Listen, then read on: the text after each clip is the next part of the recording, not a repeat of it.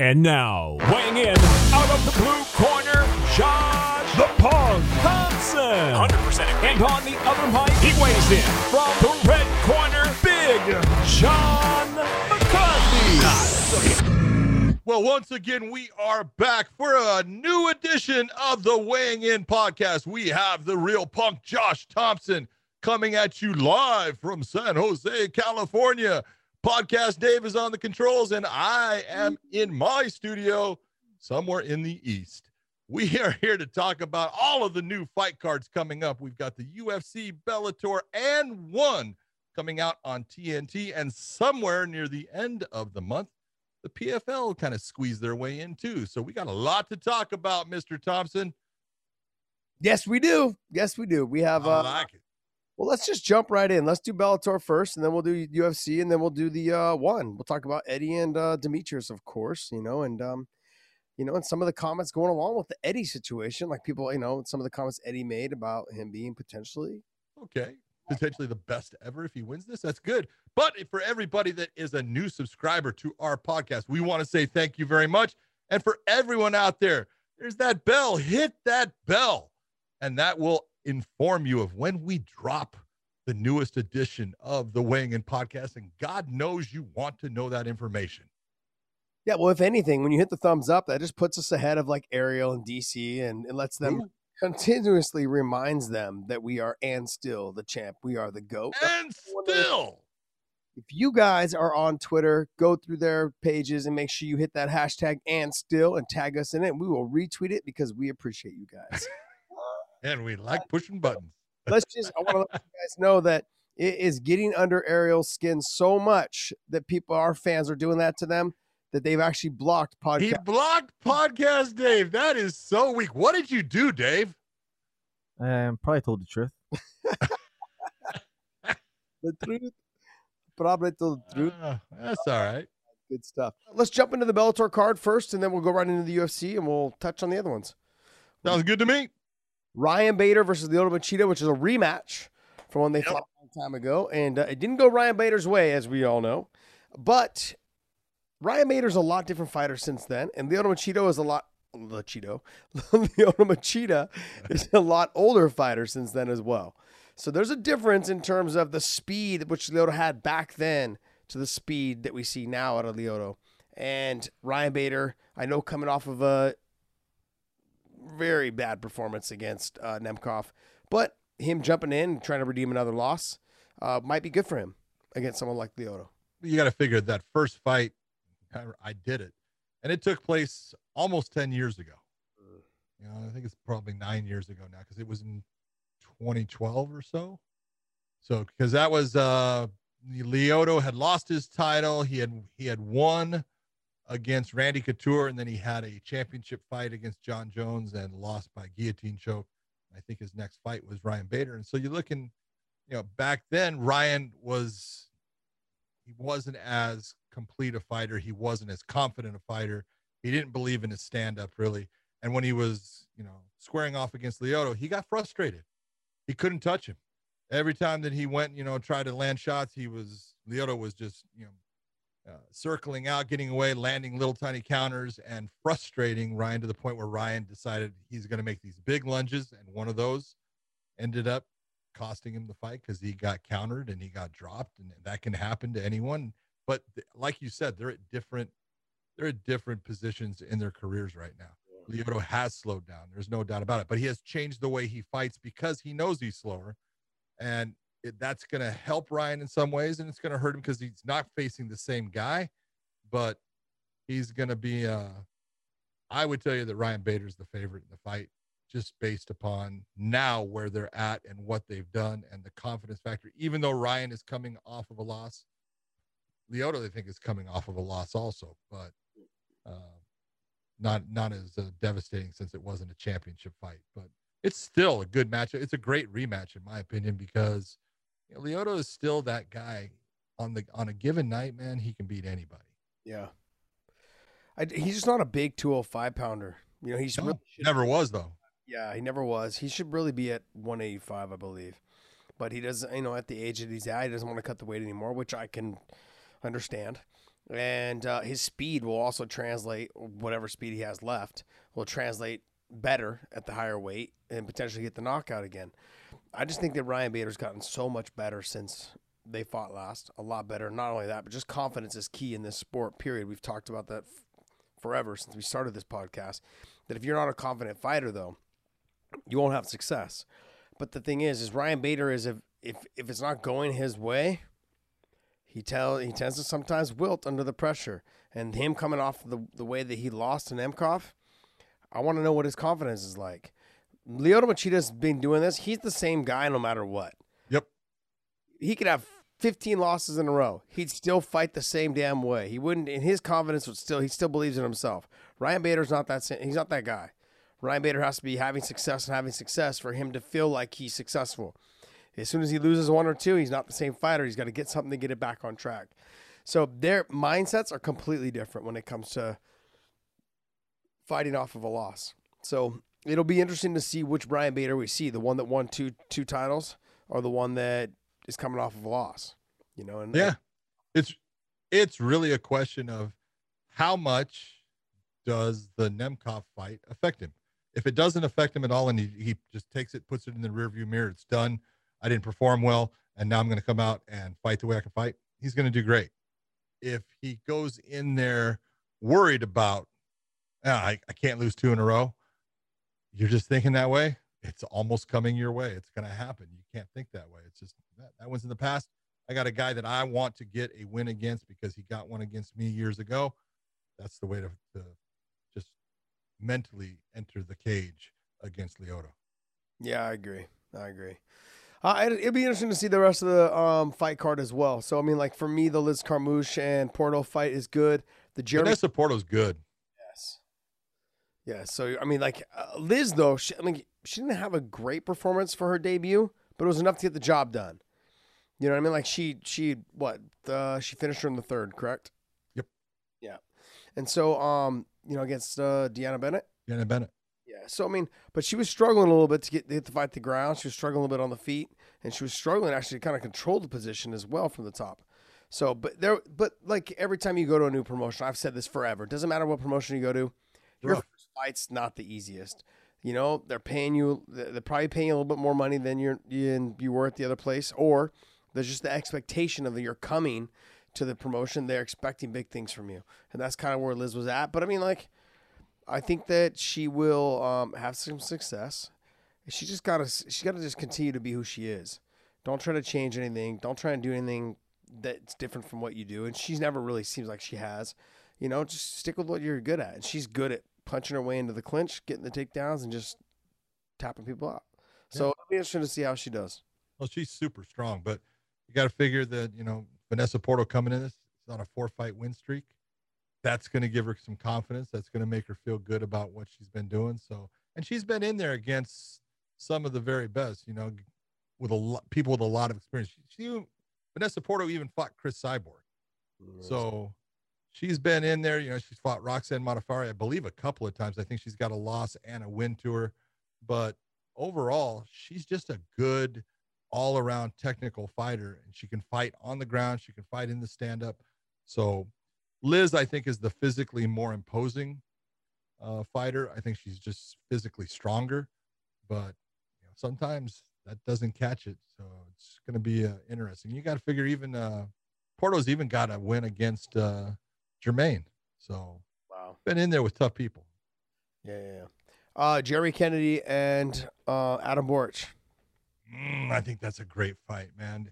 But it can end up being one of those becomes so technical because they're so being so careful with each other that it just doesn't play out the way you want it to. But man, Jeremy Kennedy is he's he's two different guys at times. He's this controlling fighter at times, and sometimes he's this explosive guy that just does these beautiful Superman punch into a flying knee, into a takedown, great positioning on the ground. I hope that's the guy we get to see because he is good. He is a stud fighter, and Adam Borics is a stud fighter. I mean, what their records are almost the same. What? Yeah, 16 and 2, 16 and 1. Okay, look at that. Come Yeah. on. my thing with Adam Borics is that like he needs to be able, he needs to have a little bit more output. You know, his last couple performances, um, the Darrion Caldwell one, he seemed almost like, and I've I've criticized a lot of our Bellator fighters. Sometimes they start reading their own paper clippings. gotta stop. And Adam, I think, was feeding into it. You know, you had him doing videos with Michael Chandler lifting and grappling and training and all this other stuff, and Michael pumping him up and stuff. And then it kind of got out there to Darrion Caldwell, got taken down, and just got choked.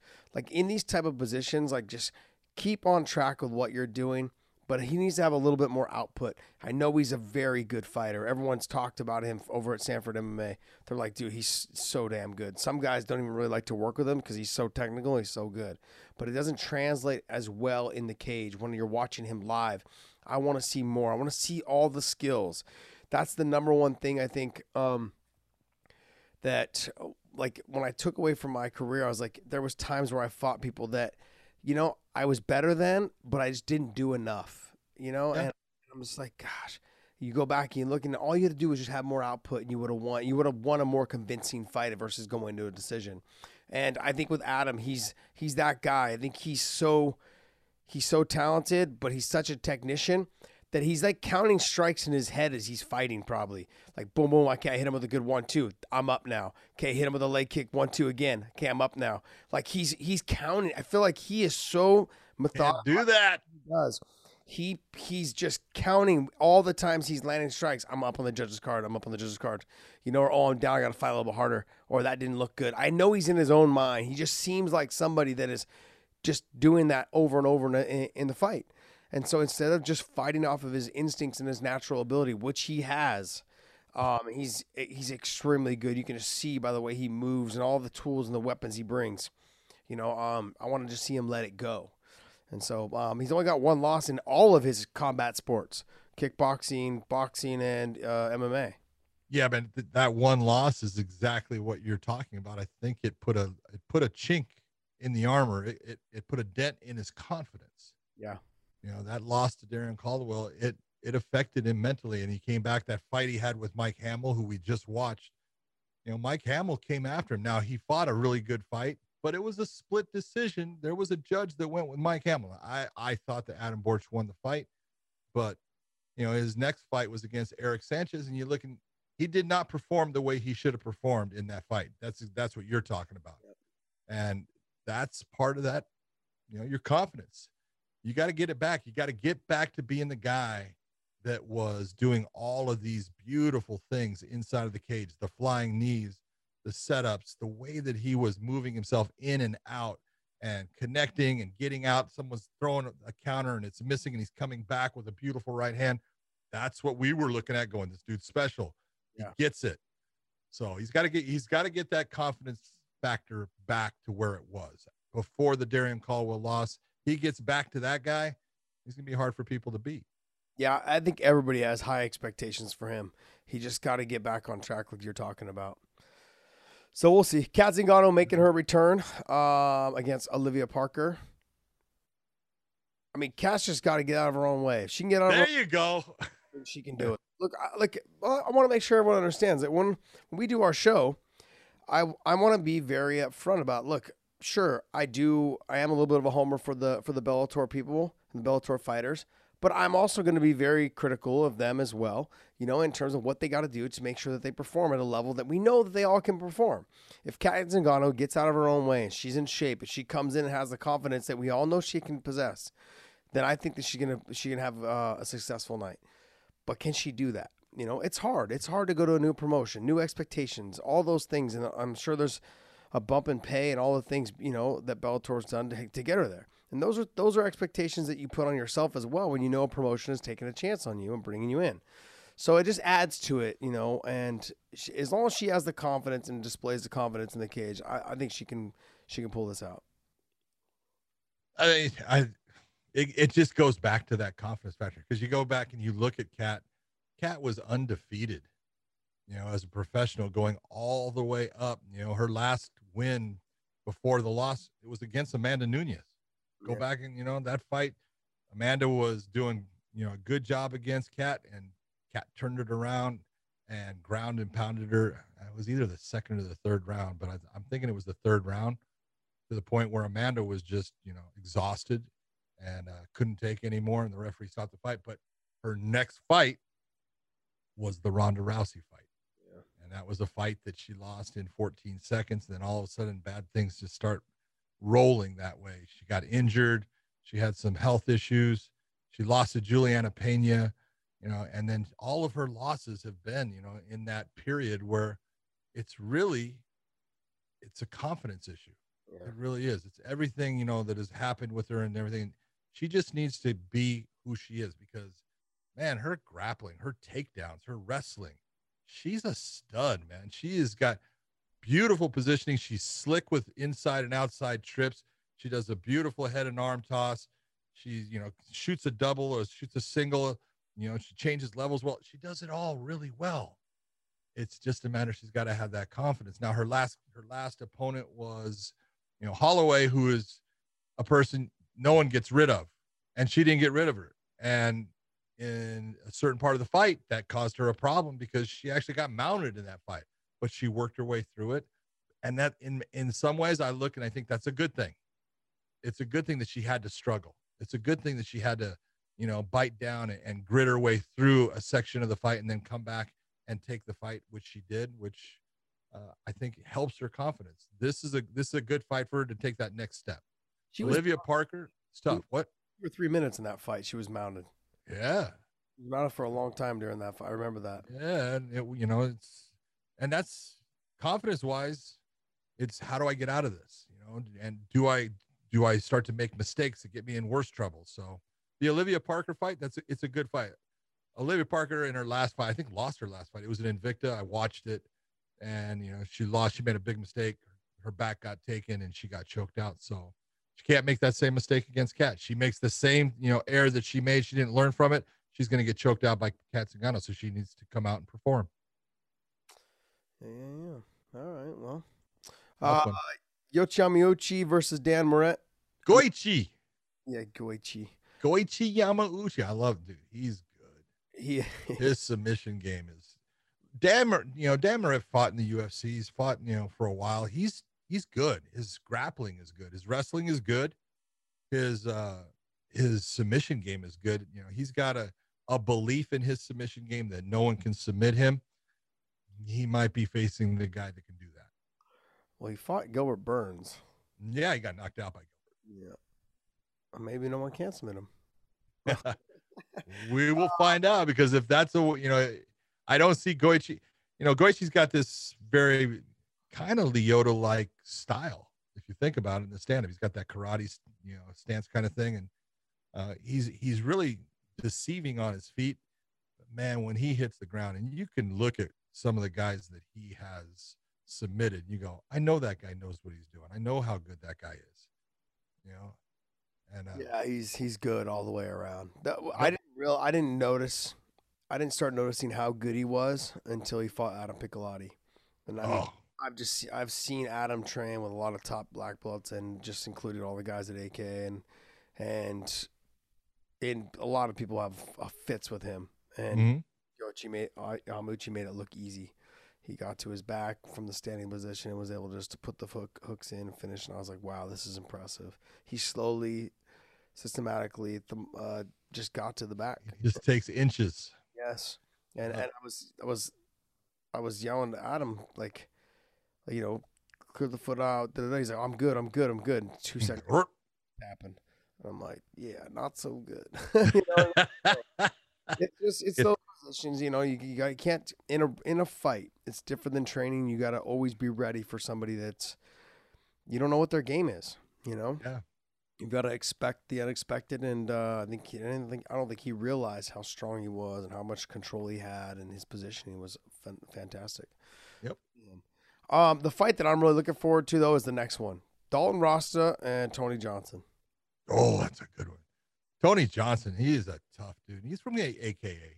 Yep. Know, I'm not sure. Is he still training there? I'm not sure, but Well, they're kind of doing like the. I think they're training at DC's place, or they're training down at, at a gym down south a little bit more, and um, they're getting some work in there. AKA has been kind of closed. I think they're they're finally starting to reopen. I think this week they're gonna go, but I mean, you know, there was talks that they, they may just had shut it down had this thing went any further. You know, the shutdowns here in California, and so Um, now they're I think they're allowed to open at twenty five percent capacity, and everyone's still got to train with masks on. But I think the fighter training is just locked off and separate. I'm like, I don't know how you're gonna train MMA with with masks on. It's a little tough.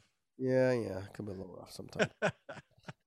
just wear yeah, you're has the chin strap, so it looks like you're wearing a mask. I don't know. that's a you're you know you're right though. This is a this is a great matchup. The real question is, you know, Dalton Rosta has a has an amateur background, Golden Gloves in boxing and stuff like that. He likes to stand up, but he's got an outstanding wrestling game and he's got a good submission game. Tony on the feet is tough as hell. He doesn't want to go to the ground with Rosta. He ends up on the ground with Rosta. It's not it's not going well for him. Yeah, yeah, I understand that. He's gotten so much better though at stuff and takedowns. Now I don't know if he can if, if he can stuff one early.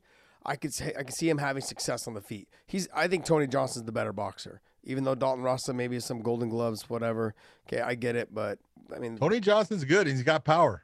he's got some power. He's got he he lands right on the button. He likes to work the body, and we know Dalton Rosta gets tired. If he can hit the rod, if he can get to the body, I think he can slow Dalton Rosta down.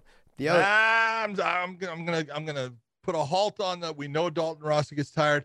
He did, and now that he's been at a- ATT, he has not. So things have changed for him. And you're training with people Well- that you know a little bit better, a little bit more understanding of things. He went that three rounds in his last fight. Who was his last fight? Ty Werder, wasn't it? yeah, And he didn't fight at a very fast pace there, John. I didn't say it was a, the fastest pace, but he didn't get tired. No, no, I understand what you're saying. Uh, he he didn't get tired, but he also didn't have a lot of output though. Neither one of them did. Remember, Ty Werder just stood in the center and didn't really do a whole lot until the third when he realized he was behind. Started trying to come after him. Um, look, I think I think if Tony can get to the body, but the problem is Dalton Ross is not a, he's not a super tall guy. What is he? 5'11", 6 foot. Yeah. You know, so I mean, Tony's gonna have to reach down a little bit to hit to the body. You know, I mean, Tony doesn't seem tall, but he's like got a little bit of a longer and lanky body style, six two. So I mean, overall though, are they, are they fighting at one seventy or one eighty five? No, 185. Because I don't think that Tony Johnson's been at one eight one seventy since He the has a better 170 forever. The longest time. So yeah, this this should, to me it's going to be a good fight. Can Dalton will Dalton Ross try to stand? If he does, I think he's going to be in trouble. And how much can Tony Johnson make him work for the takedowns? That's the other part. So that'll open up the boxing. Tony's got to be careful throwing some kicks. He's been working some kicks and stuff as well, but I don't know how much he's going to utilize them though. He likes to. He's fallen in love with his power in his hands. So, but uh, you know, we'll see. I, I think the card is good. You know, Cody Law is a young, up and coming guy. Everyone's talked about him. He's out of ATT. You know, even um, uh, you know, Dan Lambert. yeah, Dan Lambert had stopped us and said like he's really the best guy we have in the gym that's up and coming, not the best guy in the gym. Yeah. I'll make sure I'm clear on that. That He's our best up and comer. our best up and comer. So um, you know, that was good. I like to hear that as well. And uh that made me feel good. Like, you know, when I started watching, I was like, oh wow, he does a lot of good things. And so there was some good things he had seen him done in his last two fights. And you know, and for him to have his pro debut in Bellator, that that said a lot about how how much cloud is around him and how much uh people are looking to see him fight. Yep. It does. Um, as far as the rest of the card, I mean, we're gonna you know play it out and see what happens. But I think I think honestly, those top five fights are the ones that you really are gonna want to see, and I, I would enjoy watching uh Also, Caspel and Lugo. Jornel Lugo. Jornel Lugo's good. Caspel's just durable. Yeah, he, he's got good wrestling. He's got a good submission game. He's tall and long for the division. But Jornel Lugo, man, he moves. He moves so well inside of the cage. His footwork is outstanding. He throws in combinations. He's good. That's gonna be a tough fight for Cass. Oh, well, John, where do you put this card? Like last week's card was good, you know, for Bellator. Yeah. Last week's card was good. Uh, next week's card is good, but the May seventh card now, because a lot of people. So that's what people. This card had a lot of good fights on it originally, and then we had some COVID situations, and so they bumped some of those fights over to the May seventh card to give people time to heal or not heal, but you know, get healthy and and you know and see how they're feeling before their fight. So that May seventh card is stacked now. I know. I love it. Tons and tons of fights. Man, I mean, like you've got Juan Archuleta, Sergio Pettis, Anthony Johnson, Yoel Romero, Patchy Mix, James Gallagher, Logan Storley, Achilles Mota, Patricky for Peter Queally. That card is stacked. Stotts and Hill. Dude, Stotts and Hill. Then you got Johnny Eblen against Daniel Madrid. Jeez, bro. Henry Corrales versus Keith Lee. come on. That thing is stacked. It's awesome. Weber, Almeida, and Soto, though. Like, you've got all these cards and all these fights on here. I'm like, bro, you guys could have shared the wealth a little bit to some the from the top to bottom. Yeah. Damn. Ah. anyways, hey, I'm pumped for that card. Yeah, yeah, yeah. That's gonna be a bomb card. But this card, so this card uh, kind of got lightened up a little bit because we had um, some of them. You know, just some people got. Still in- a good card. it's still a good card. It's still got some good matchups. yeah, yeah. It just it, it was. It It's it's all about it comes down to this, Josh. As a fighter, do you go out and perform? yeah. Do you go out to put on a show? Do you go out to impress and and not worry about taking chances, or do you go out trying to say, uh, I don't want to make a mistake? That's the difference. Yeah. Hmm, I don't know. I, I Excuse hope me, did you just yawn? That's a drink. lack of oxygen. my brain. Uh, I'm just I'm I'm look I'm just pumped for these all these fighters because like I was trying to talk about on the broadcast on Friday is a lot of my success came on the Showtime network. Yeah. You know, and so it just was people not realizing this is your opportunity. You have a home now. You are on a big platform and the potential of like, hey, you want to, you should be wanting to impress them so much that for when we do have an opportunity to go to CBS, big time CBS, that you're one of the fighters that they put on that card, you know, and that's the thing, like, because look, if you're not in that conversation of excitement, then you're not going to make that card. And that's like where that's where everyone, that's where your sponsors, that's when you start making another 10, 15 grand in sponsors. I mean, when I was on Showtime, I was killing it in terms of money wise and sponsors. I mean, I know that we've set back from that now a little bit. You know, it's not what it used Sure. to be. And, but I, I think it can get back. I think it can get back, especially now after the year that the 2020 year that we had. Right now, companies, you know, they allot a certain amount of money for their um, sponsors and for their uh, marketing. And they're going to have to use that money sometime around September, October. You know, otherwise they got to pay tax on whatever they have left in the bank. Yep. And so they're going to look to push it all out there because the, the uh, to be real, it, the, it's relatively unknown. Like people don't know what they're going to, how much further they're going to go with this thing and dragging it on. So sometime around the end of summer, when things start hopefully officially opening, everything start fully opening back up, companies are gonna be like, okay, look, let's start jumping right into our marketing dollars to start pumping our businesses back up. So they're gonna look to spend money on a lot of places that they didn't before over the last year. So I think that it's gonna be good for these fighters. They need to understand this is their opportunity and their chance to go out there and perform. And you only get one chance to make that impression, that first impression on a network to new fans. These are all new people, but just imagine that these are all new people. I mean, how many people did we get in the in our comment section, John, talking about? I only I'm only here to watch Bellator because Because of you. because of So what it better be good. better be good, and we didn't disappoint. You know, we didn't disappoint. Bellator did. I shouldn't say we. Bellator did. We had nothing to do with it. the athletes did, didn't disappoint. What are you talking about? We did great on the broadcast. Okay, you better, you talk like that. Okay, John, you better give us some credit. We did wonderful. I, Shut your mouth, right? As Rogan would say, "You shut your whore mouth." Shut your whore mouth. I love it. It's one of my favorite lines. Oh man, oh man, you shut your mouth talking to me. That and listen louder. Oh, that's the greatest one. Ah, J- Dave just got it. So ridiculous. Yes. Freaking like ridiculous. Yeah. yeah, yeah, you just. That was good, Dave. That was a good input right there. Ridiculous. Yeah, yeah. Yeah. I was gonna say some things and I just decided against Gibberish. them. okay. All right. Well, hey, I mean, uh, you know, like it's not, it won't be the best card out of the four that we asked. It you. might be just like we talk about other cards when you know you look, you go, doesn't seem like it's gonna be the best one. It might end up being the very best one. Yeah, it might be a sleeper, good one. There you go. There's some good fights in there. You know, the Moret and Yamauchi fight, Cat, That's a great fight. Uh, the Jeremy Kennedy and Adam Borics, and the Dalton Rosta and Tony Johnson. I think are the two. And you're saying Caspel and Lugo. Those three fights on the undercard could steal the show a little bit. You know, Yep. in terms of what fights to keep an eye out. So if you guys want to tune in on Friday night to Showtime, check it out and um, see see which see if we were right in terms of which fights may steal the night. So is this one not free on YouTube like the last This one? one is not free on YouTube. This one is not free. Four ninety nine, I believe. Four ninety nine, I believe, is what it is. So check it out. We had a lot of people in our comments say they they bought Showtime because the show was so good. So I feel I feel happy. I I'm being honest. I'm, you know, and I'm not. I'm not being a homer. I don't watch much TV, yes. but this uh, certain programs I I would watch. I love Shameless. It's on Showtime. It's one of the greatest shows ever, man. You got to watch it. Oh. Shame. Billions is outstanding. It's good too. So they got good stuff to watch. And then if you like boxing, you got show boxing too. So that's good. What is what's Billions about? Because everybody I talk to says that they really love that show. It's about a uh, an investor, a guy named Bobby Axelrod, who he's a billionaire and he's he's ruthless. He will destroy you to uh, get where he wants to get, but he's you know sometimes good to people and stuff like that. But you know he's dirty at times too.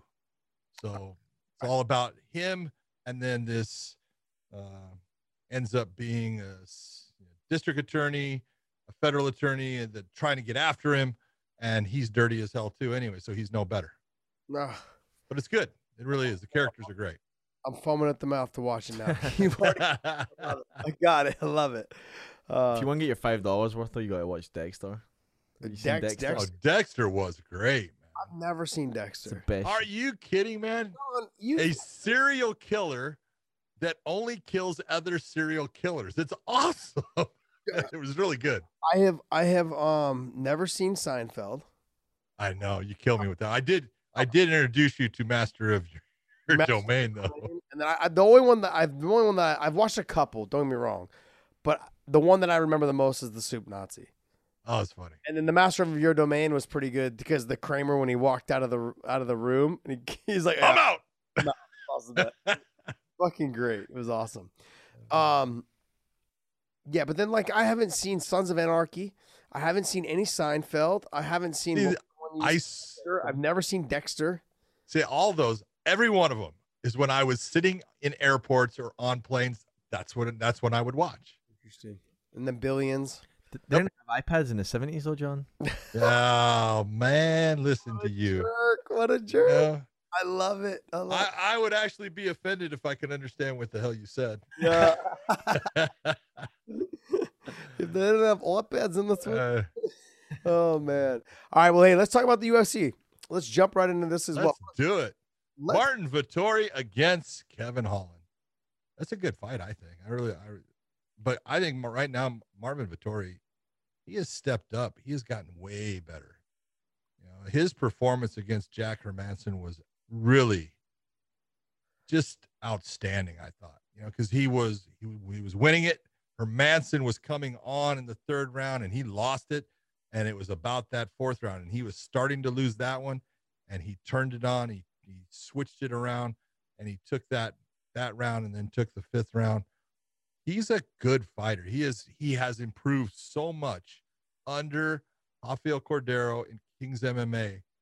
Everything about his his game is better, and he's a handful. And if Kevin Holland decides he wants to talk during this fight, it's going to be a bad mistake. He just needs to get busy and get after him. Do you remember the fight with um, Lyoto Machida and Rashad Evans? Yeah, You remember right before Rashad lost how he was kind of like talking to Lyoto as he's getting hit and clipped. I just imagine things like that for Kevin Holland. yeah. Just completely, you know, like just kept talking, was kind of like shaking it off, like while that was all happening. And this could end up being something like that. And that was one of the most like nasty knockouts. Oh, it was a nasty knockout because that was one that people actually got to see what happens to a fighter and sometimes their eyes, what they do. You know, they must not have when uh, Caol Uno lost to BJ Penn. that was another one. That was a nasty one. There's been a lot. One eye's looking this way, one eye's looking that way, and Yep. looked half asleep, half awake. That was bad.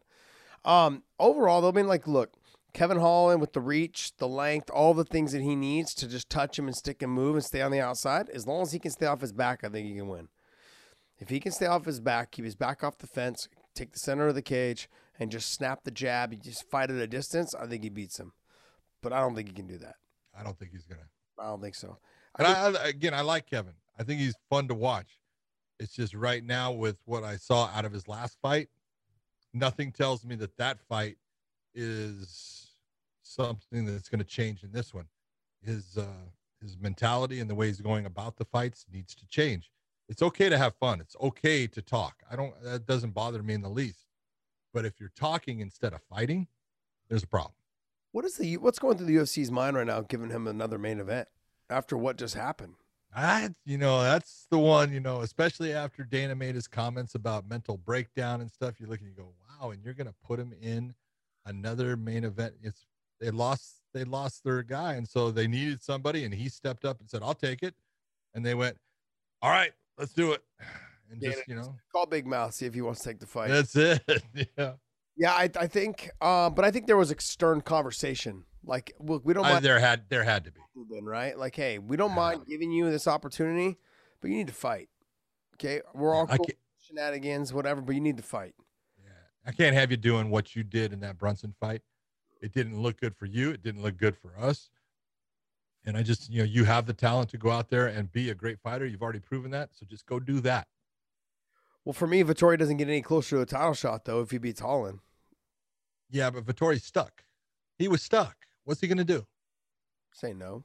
I get it. He's already put it in the whole camp, and he's fighting some on short notice. Yep. Style of fight though too, which is kind of you know shitty. You know, I think with Darren Till, he could have stood, you know, basically like stood toe to toe with Well, him. he knew. Yeah. But with with Holland, just why even stand there toe to toe with him? You're longer than me. You got a longer jab. You're probably faster than me. I mean, like he's gonna have to wrestle. That you got to go through a training camp preparing your body to wrestle a little bit or mixing it up more. I don't think he was gonna do that with Till. I think he was gonna stand with Till and make it a, a dog fight. You know, I don't know. I, I was thinking he was to try to take Till off his feet. think so. Sure. Everyone that does has had success. Hmm.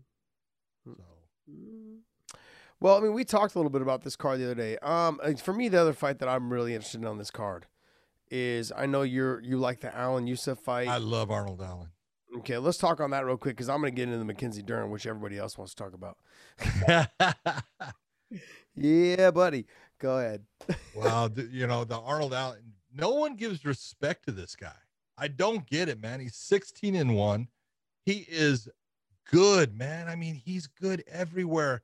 You take a look at his fights, and he's beaten a lot of big names. You know, some guys that you know are you know like Gil. You know, he beat Gil Melendez, and you know Gil is getting towards the end of his career when he did and stuff. But got wins over Mads Burnell, who I think is a, a fun fighter to watch and everything he hasn't had a loss in you know so long he has come into the ufc and he has remained undefeated his entire time there so he's good man and and he's fighting a a, a really tough athletic fast fighter in you know yusuff but i just don't think that sodiq gets it done against allen You don't think? something about that guy. I don't think he does. I think Arnold Allen wins the fight.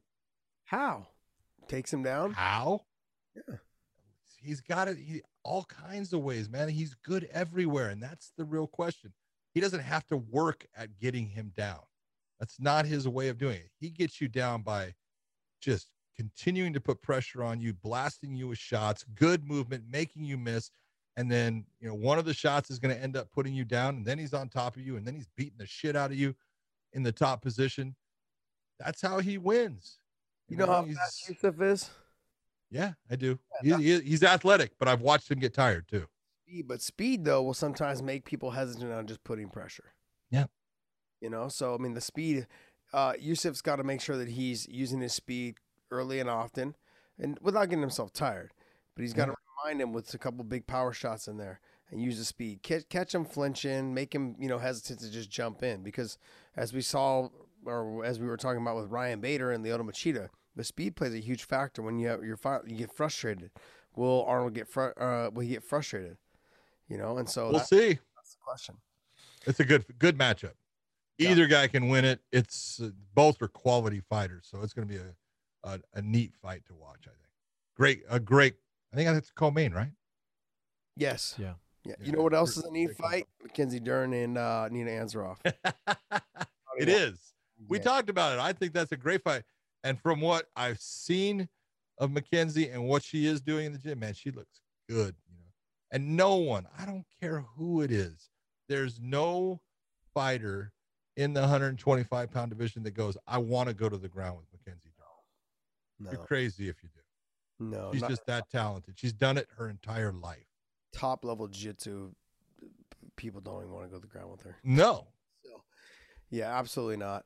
Uh, Nina, that's the thing. When you're fighting somebody like a Mackenzie Dern, you know that your style has to be stick and move. Never stand, never plant your feet in front of them, because if there's one opportunity to get a takedown, it could be over that quick. Keep your back off the fence. Yeah, yep, yeah. Yeah, you is in you don't want to be in the clinch at all because it doesn't matter. Like if they just drop down on a leg or if they, you know, they snatch the leg and then drop down on it from there. It doesn't matter. It can be any way that they want to try leg scissor takedown. They can just do anything they want because they know you're not going to jump on top of them. You know what I mean? Majority of the time, like you, you go with someone like I remember that's how it was with Jacare when he first came into Strike Force. Everyone's like, "Oh man, like I'm not getting that guy's guard." You know, people like it didn't matter what Jacare did. Like if your ground game's that good, people are like, "Man, I, I don't care. Like I'm staying away from you, even though even if you fall down, you slip and throw." you know, Schrember used to throw head kicks all the time. Yeah. Even if he fell down, he knew that no one would jump into his guard. You know, when he was fighting in Pride, and I was, I get the same vibe and the feeling with Mackenzie Dern. You know, these, these girls are afraid. They're afraid to jump into her guard. They don't want to try and. They know they'll probably get finished from that, or they'll get swept, and then they'll get mounted, and then they'll get armbarred, or they'll just get their head ripped off. Yeah, she's good. Yeah, I mean, but when you take a you know, and you look at, I'm trying to think who was the, it wasn't Mackenzie's last fight. It was one of, she had an armbar finish. I'm trying to. Um, Randa Markos. Oh, Randa Markos. That was exactly who it was. Man, you you go back and take a look at that armbar and the way that she manipulated it, how she changed the angle of it, just everything, and that's what tells you, God damn, she's she's light years ahead of everyone in that division on the ground. Yeah, She's that good. is it the one she tucked in her armpit? Yep. Yeah, she's good, man. Yeah. She is good. She's a good grappler. You mess around a little bit too long, and you can end up going to the hospital. Yep. Ah, that's danger. Danger. Danger, young Robinson. Danger. that's nasty. That's how I want to do the podcast, Dave. And then she still she oh, did she finish that with the uh, foot in? Oh, she finished that one. She had the she just had the one uh one foot across the head, and the other one was uh kind of flailing in between the legs, I think. And she just stuck it behind her uh arm and Oh man, she was a stud. Little hammer fist to the face too. That's see, I would do that to podcast Dave. Just to, and you know, and from there I'd hit him in the belly, also just to let him remind remind him. Yeah, she's good, man. She's she she's is. and the, I do like a lot of the work that she's doing over at RVCA, uh, RVCA Sports in the gym there with uh, Parillo. Jason Parillo, yeah. Yeah, she's doing a great job. She's been work, getting a lot of work in. I talked to uh, Well, it's funny. It's both of them. Yeah, because this is Nina's fight back from having her daughter, and so she hasn't fought since what 2019 or so. And you know, Mackenzie has uh, a baby too, so they both these two moms fighting. It's awesome. but here's the thing: when Mackenzie came into the into the UFC, I honestly was like, she's not taking this shit serious, missing No, I thought the same thing too. things, and then she had then like she got I think it's almost as soon as she got pregnant and had a baby, it was like, oh wow, I have to take care of somebody else. Let me get focused for a second, and it was Eh, it was great. it it might have been that loss, you know, might Amanda been Ribas, against Amanda you know, where she was unable to get her to the ground for most of it, and it was just not her night. And then it's like I got I got to learn how to be, uh, you know, at least effective in the stand up. And she's not only become effective, she's become damn good. Got it. She's attacking. So You know, there's one thing that's kind of throwing me off a little bit is that we haven't heard one iota of Mike Perry from this card. heard anything about him, which just kind of scares me. There's no hype around it. There's no, like who's in this corner. That's the one thing I want to know. Are you making more, question. Mike Perry? You making a little extra cash? Come on, buddy. Uh, I still want my percentage, bud. Twenty percent. I'll take ten though, just because. And uh, he's having a baby, right? Yeah, his girlfriend was pregnant. Austin having a baby. I think he did. Oh, he did. He Oh, did have the oh, baby. maybe. His girlfriend did have the baby. Well, tip my hat to him, buddy. You know, uh, hopefully he has a good performance, gets a win. Oh, yep, there it is. There you go. There you go. See? Congratulations, Mike Perry. Yep. Some good stuff. Good. I mean, like I said, we haven't heard anything about him, so uh, probably since the other baby, he probably got no sleep. That's because he's busy now. Yeah. Time to screw around. What about Sam Alvey and Julian, the Cuban Missile Crisis Marquez, Mister Hannah Montana? I love me some Sam Alvey, man. I love guys that have that type of personality and smile. and such a good guy. be around. First time I saw him fight was in um, Sioux Falls, South Dakota. I think that was the same night Lando Vannata, Land, Lando Vannata. Lando Vannata against uh, Tony uh, Ferguson. I was sitting cage side. Fucking, I wasn't sitting the whole fight because it was such a damn good fight. Yeah, that was such a good fight. Um, yeah, I was good, man. And then the, I saw him fight that night as well. He was first time I ever seen him. I was like, "Who is this clown? Always smiling and laughing. He kind of reminds me of me, goofball." But it's great stuff, man. He's uh, he's good. Uh, what do you think? I think it's just going to be a fun fight because Sam's got power. People, you know, they look at him and they think, "Oh, he's goofy. He's got the, you know, he'll he'll put the smiley face on the back of his head and things like that." He's got his he's got his wife in his corner, which she does a great job for him. So, you know, they, they go through it together. He's slowed down some and Marquez has got power, but Sam's good. He's a he's the he's that typical, you know, that that redheaded guy who, you know, he's not the great he just but he never quits and he's mean as mean as a junkyard dog he may not look like he is but he is. Oh, what, what do you got, what do you got against redheads, man? i love redheads man. That's the best what i'm saying man. They're, they're just tougher than hell. Oh, Uh, you, you okay you go to go to wrestling tournaments. Who's the Oh kid you don't want to wrestle? The kid- redhead. What's that? We always used to say things about redheaded kids. On yeah. this podcast because I'll get canceled. Brutal, man. Anytime I wrestled a redheaded kid, they had just this different type of strength. We called it something else, but yeah, I think you guys all know where I'm going with this. farmer strength Yes, it was. Yeah, okay, that's one word for it. But yeah, it was. Uh, it was the like they would grab your wrist, they would control you. You're like, oh yeah that guy warming up. You're like, I'm gonna smash that kid. No, never worked out that way. no never Never did. But, so eh, I think it's gonna be fun. You know, Marquez had a had a comfort behind victory in his last fight. That was exciting. He did a great job. He does have power in his hands.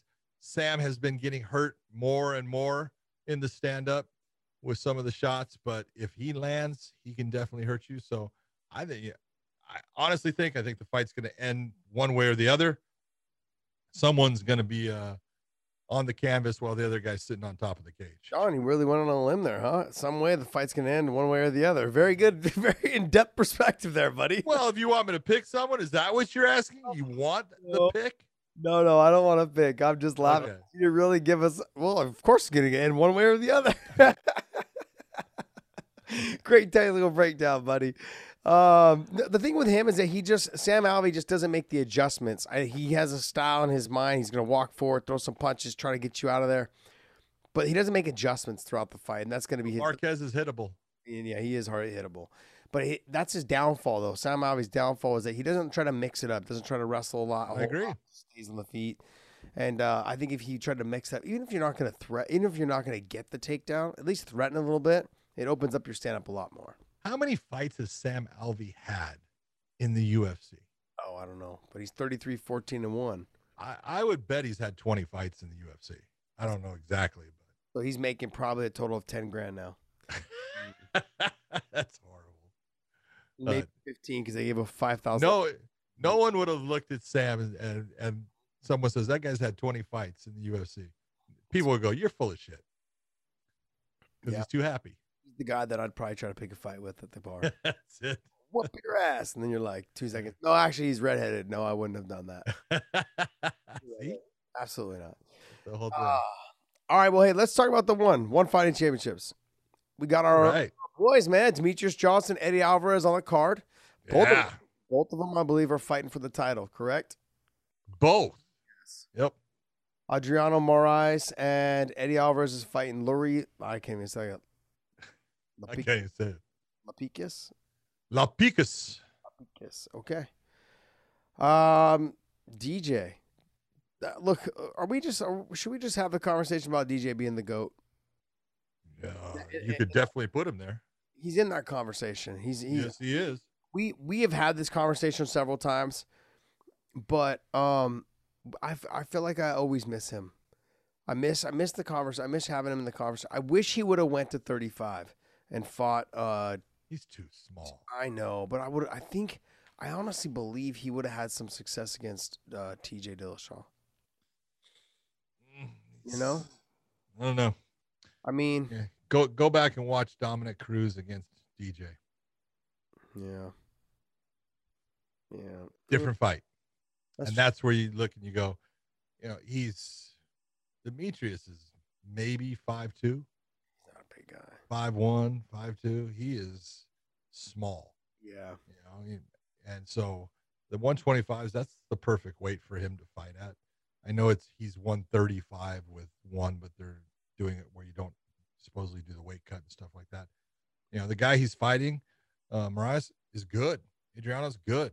And I think he's the champion there, right? This is for the championship because what DJ had won before was their tournament title, and this is the title for uh their bantamweight. So yeah. One was for the tournament title, and then one was this will be for the actual title. yeah. So I if mean, you look at it, DJ smokes him 99 times out of 100. I'm sorry. if he gets to the ground, on the feet, it becomes On the feet is trouble. on the feet's a problem. Yeah. and and and nothing against DJ stand up at all. He's no, he he puts it together better than anybody, and that's been proven time and time again. The thing is, though, is that those guys in one, they are all just snipers on the feet, all of the small guys, all of them, all of them. and they will they will take two shots to give one because they know they can just put your lights out. It doesn't make a difference. They're all very very good. So I mean, DJ's obviously I think look, as soon as DJ starts touching the legs and able to get a takedown or two, I mean this guy may never get back up, and he won't be the same fighter when he gets back up either. Well, nobody has finished him ever. You know, he's he's lost by decisions. I think split decision twice. I think unanimous once, but you know, nobody's ever finished him. So he uh he's good. But on the ground, DJ is slick. Yeah, he's good. and he does some really just you you watch the the transition from one thing to the other and what he he forces people to to end up going going the direction that he wants them to and that's when he starts to catch things so Well, when I when I was working for one uh, years ago, I had tra- I done a lot of training with Matt Hume and uh, Rich Franklin I were out there because they they work for the company as well. And we were you know doing some grappling. You know, after weigh-ins, you'd all get together and just kind of grapple together. And you know, some of the people that work for the promotion, they would all come and join us. But uh, Matt Hume, he he's very good coach. Yep. And you can just see the way like he was talking to me about like he's uh, he would he would tell DJ, pass the guy's guard one time. He's like, once you pass, hold him there for a little bit, and then put yourself back into half guard, and then pass it again. He's like, and once that happens, he's like, they won't, they they'll just stop trying to defend or trying to stop you from passing anymore. They're just gonna let you pass. And sure as shit, you start watching some about your old. Uh, I start watching some older uh, older fights of DJs, and he would pass and start letting the guy put him back in. He'd pass again real quick. So like almost like letting the guy get him back into half guard, and he would just finish the pass. He'd like push the knee back by and get to side control. And then after two times or three times of that, the guy stopped trying to get back to half guard or guard. He just succumbed to what they were doing. He's a uh, Matt Hume's a phenomenal coach, and DJ is very intelligent. We've seen it throughout his career. That's probably why he didn't go to 35 because he's intelligent. And so that was that's really what it comes down to is he's making sure that he has a long career, continues to provide for his family, and uh, good stuff, man. I mean, like this is going to be a good fight. Um, I don't know anything about Lur- Lurie Lapicus or whatever, so but I just know, that, Fury, yeah, I Fury. know that Eddie needs to he needs to make sure he's back on track with utilizing his wrestling and his his his striking. He got into this um I guess slightly after right around the Bodog time. He stopped being like a little bit of a wrestler. He started becoming an anti-wrestler and then boxer because he started working with a lot of boxing uh, professionals in boxing.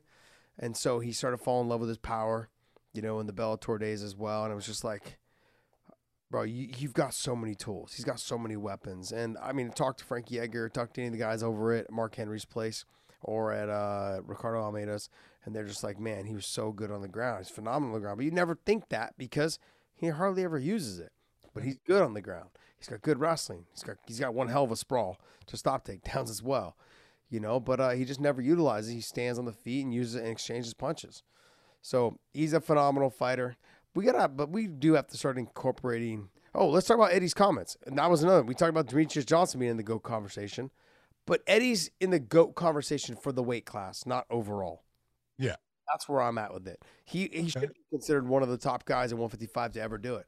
He was the I, I don't know if he was the Bodog champion. I don't you you and I are- I don't think he was. I don't think he was. And then then he was the Bellator champion. But Uh, he was in Dream, and Was he the Dream champion? I thought he lost to uh yeah, I think he lost the the finals yeah, he he, beat he beat Joaquim and that was a fucking Kawajiri.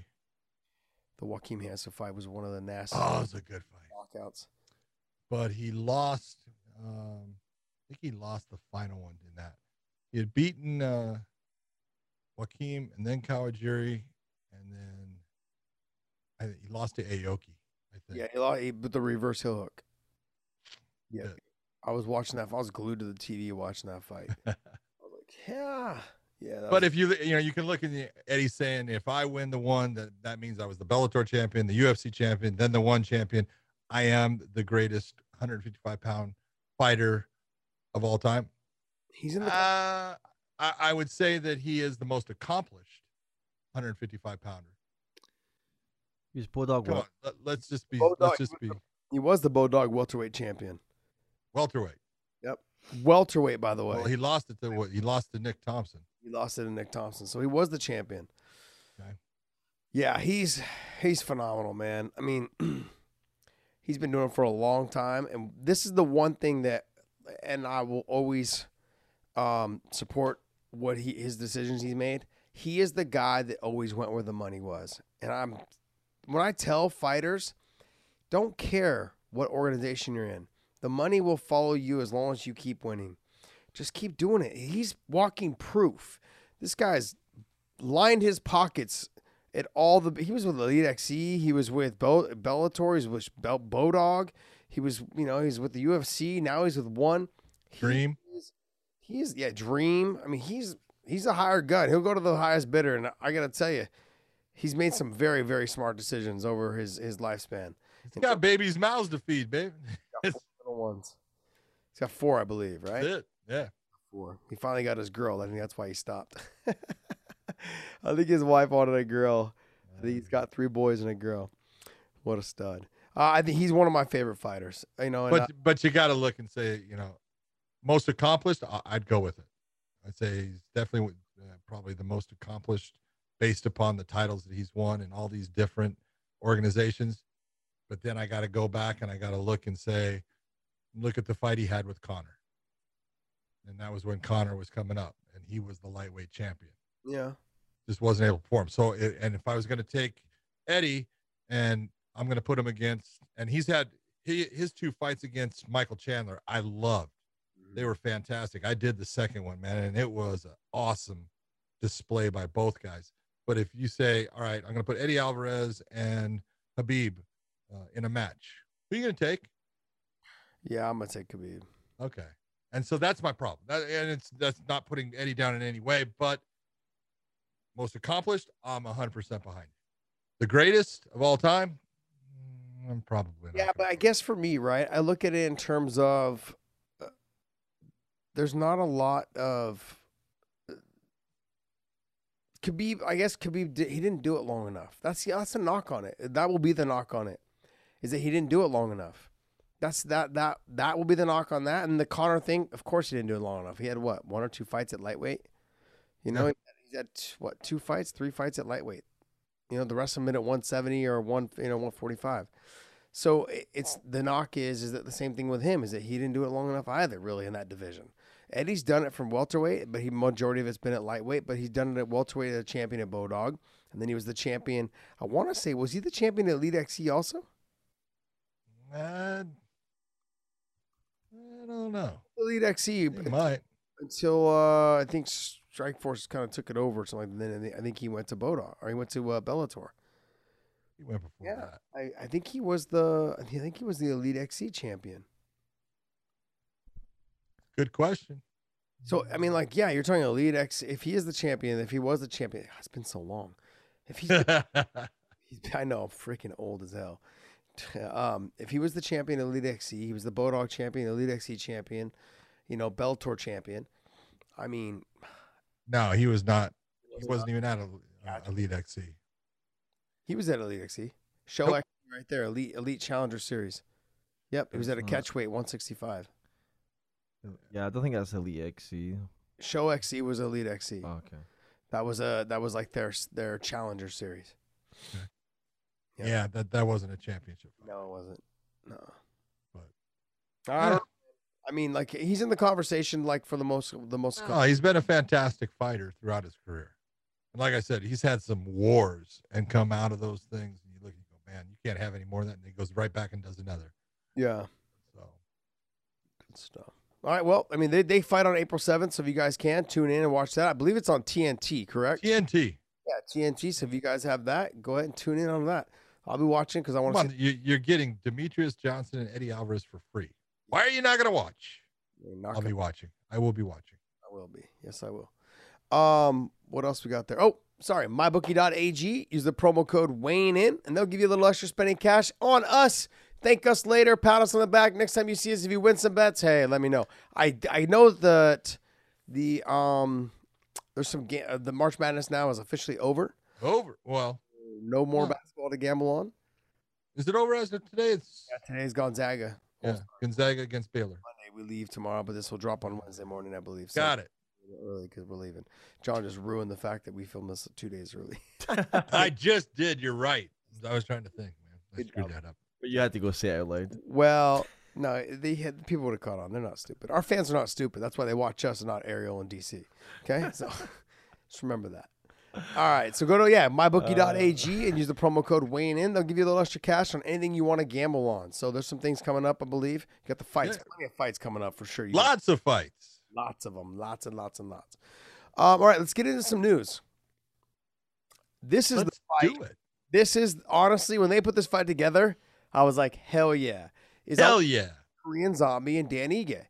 Dan Ige will stand in front of you and trade. He's also a smart fighter. He's gonna have a hard time getting Korean Zombie down, and I don't know if he wants to get hit by Korean Zombie either. But it does make for a good fight because they're gonna meet in the middle and just start throwing, and someone's gonna probably gonna be wake woken up or counting the the lights on the ceiling at the end of this whole thing. So I'm I honestly when they announced that fight, I was like, oh hell yeah, this is gonna, Oh hell yeah. it's gonna be good.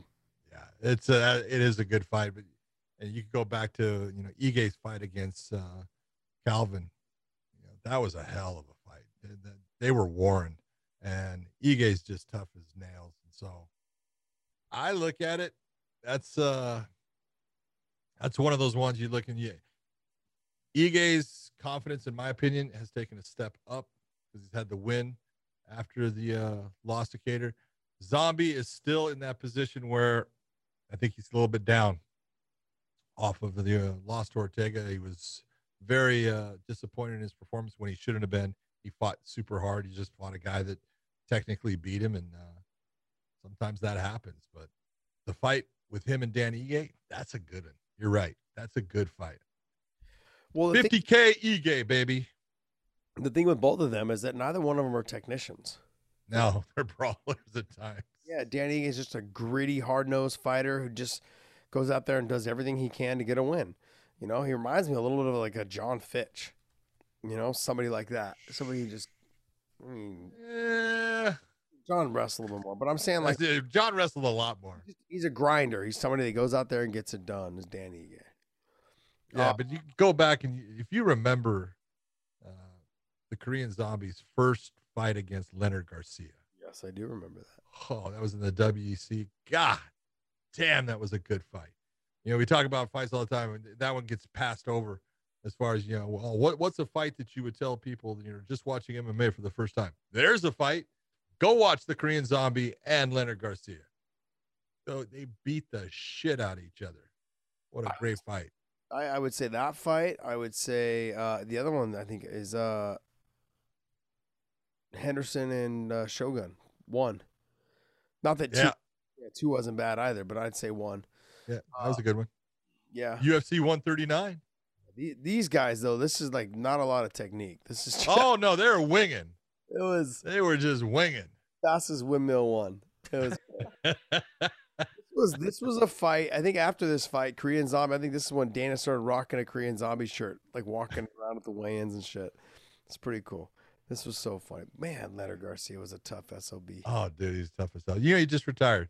Got a got his got a win in uh, bare knuckle boxing. I think he did three fights in bare knuckle boxing, two and one, and is uh, he retired off of his last win. Congratulations to you, Leonard. He uh he went through some hard times after. Yeah, uh, that's good. I'm glad he he's a got good guy. He is. He is a super nice guy. Every time I did like signing autograph signings and stuff with him, he was a phenomenal person. Yeah. Uh, all right, what else you got for us? Uh, the second fight mentioned in this article is Ciryl Gane versus Alexander Volkov. I mean, Interesting. Both kickboxing backgrounds. Both guys like to you know keep the fight on the feet, but Ciryl does have. He's got s- he's got a s- you know a, s- a submission game that you know he pulls out at times. So it'll be interesting if he gets Volkov. Volkov does not do well when he hits the ground. Hmm. Usually the his uh his recipe for disaster. But he's good. He's he's six foot seven. Also, Gane is six five. So two yeah. very large men. I, I would say that it should all favor Ciryl Gane based on his uh, ability and his strength. Like his athletic ability should be far superior than Volkov. I I mean, he agree. on the inside. If he can get in on the inside of the, he'll be he'll have success to be able down. And there's no way Volkov's going to get up off of his back. But there is a huge difference in experience. Yeah, there is. I mean, I don't know. He just Ciryl Gane can't afford to have another fight like he did last. If he has a fight like that, the UFC's like, look, we're going to slow our roll on pushing this guy then, because it, we need we need heavyweights to throw. Okay, and we know that you got you want to fight. They got a heavyweight that'll throw. yeah, Derrick Lewis. John Jon Jones will throw. Just pay him, man.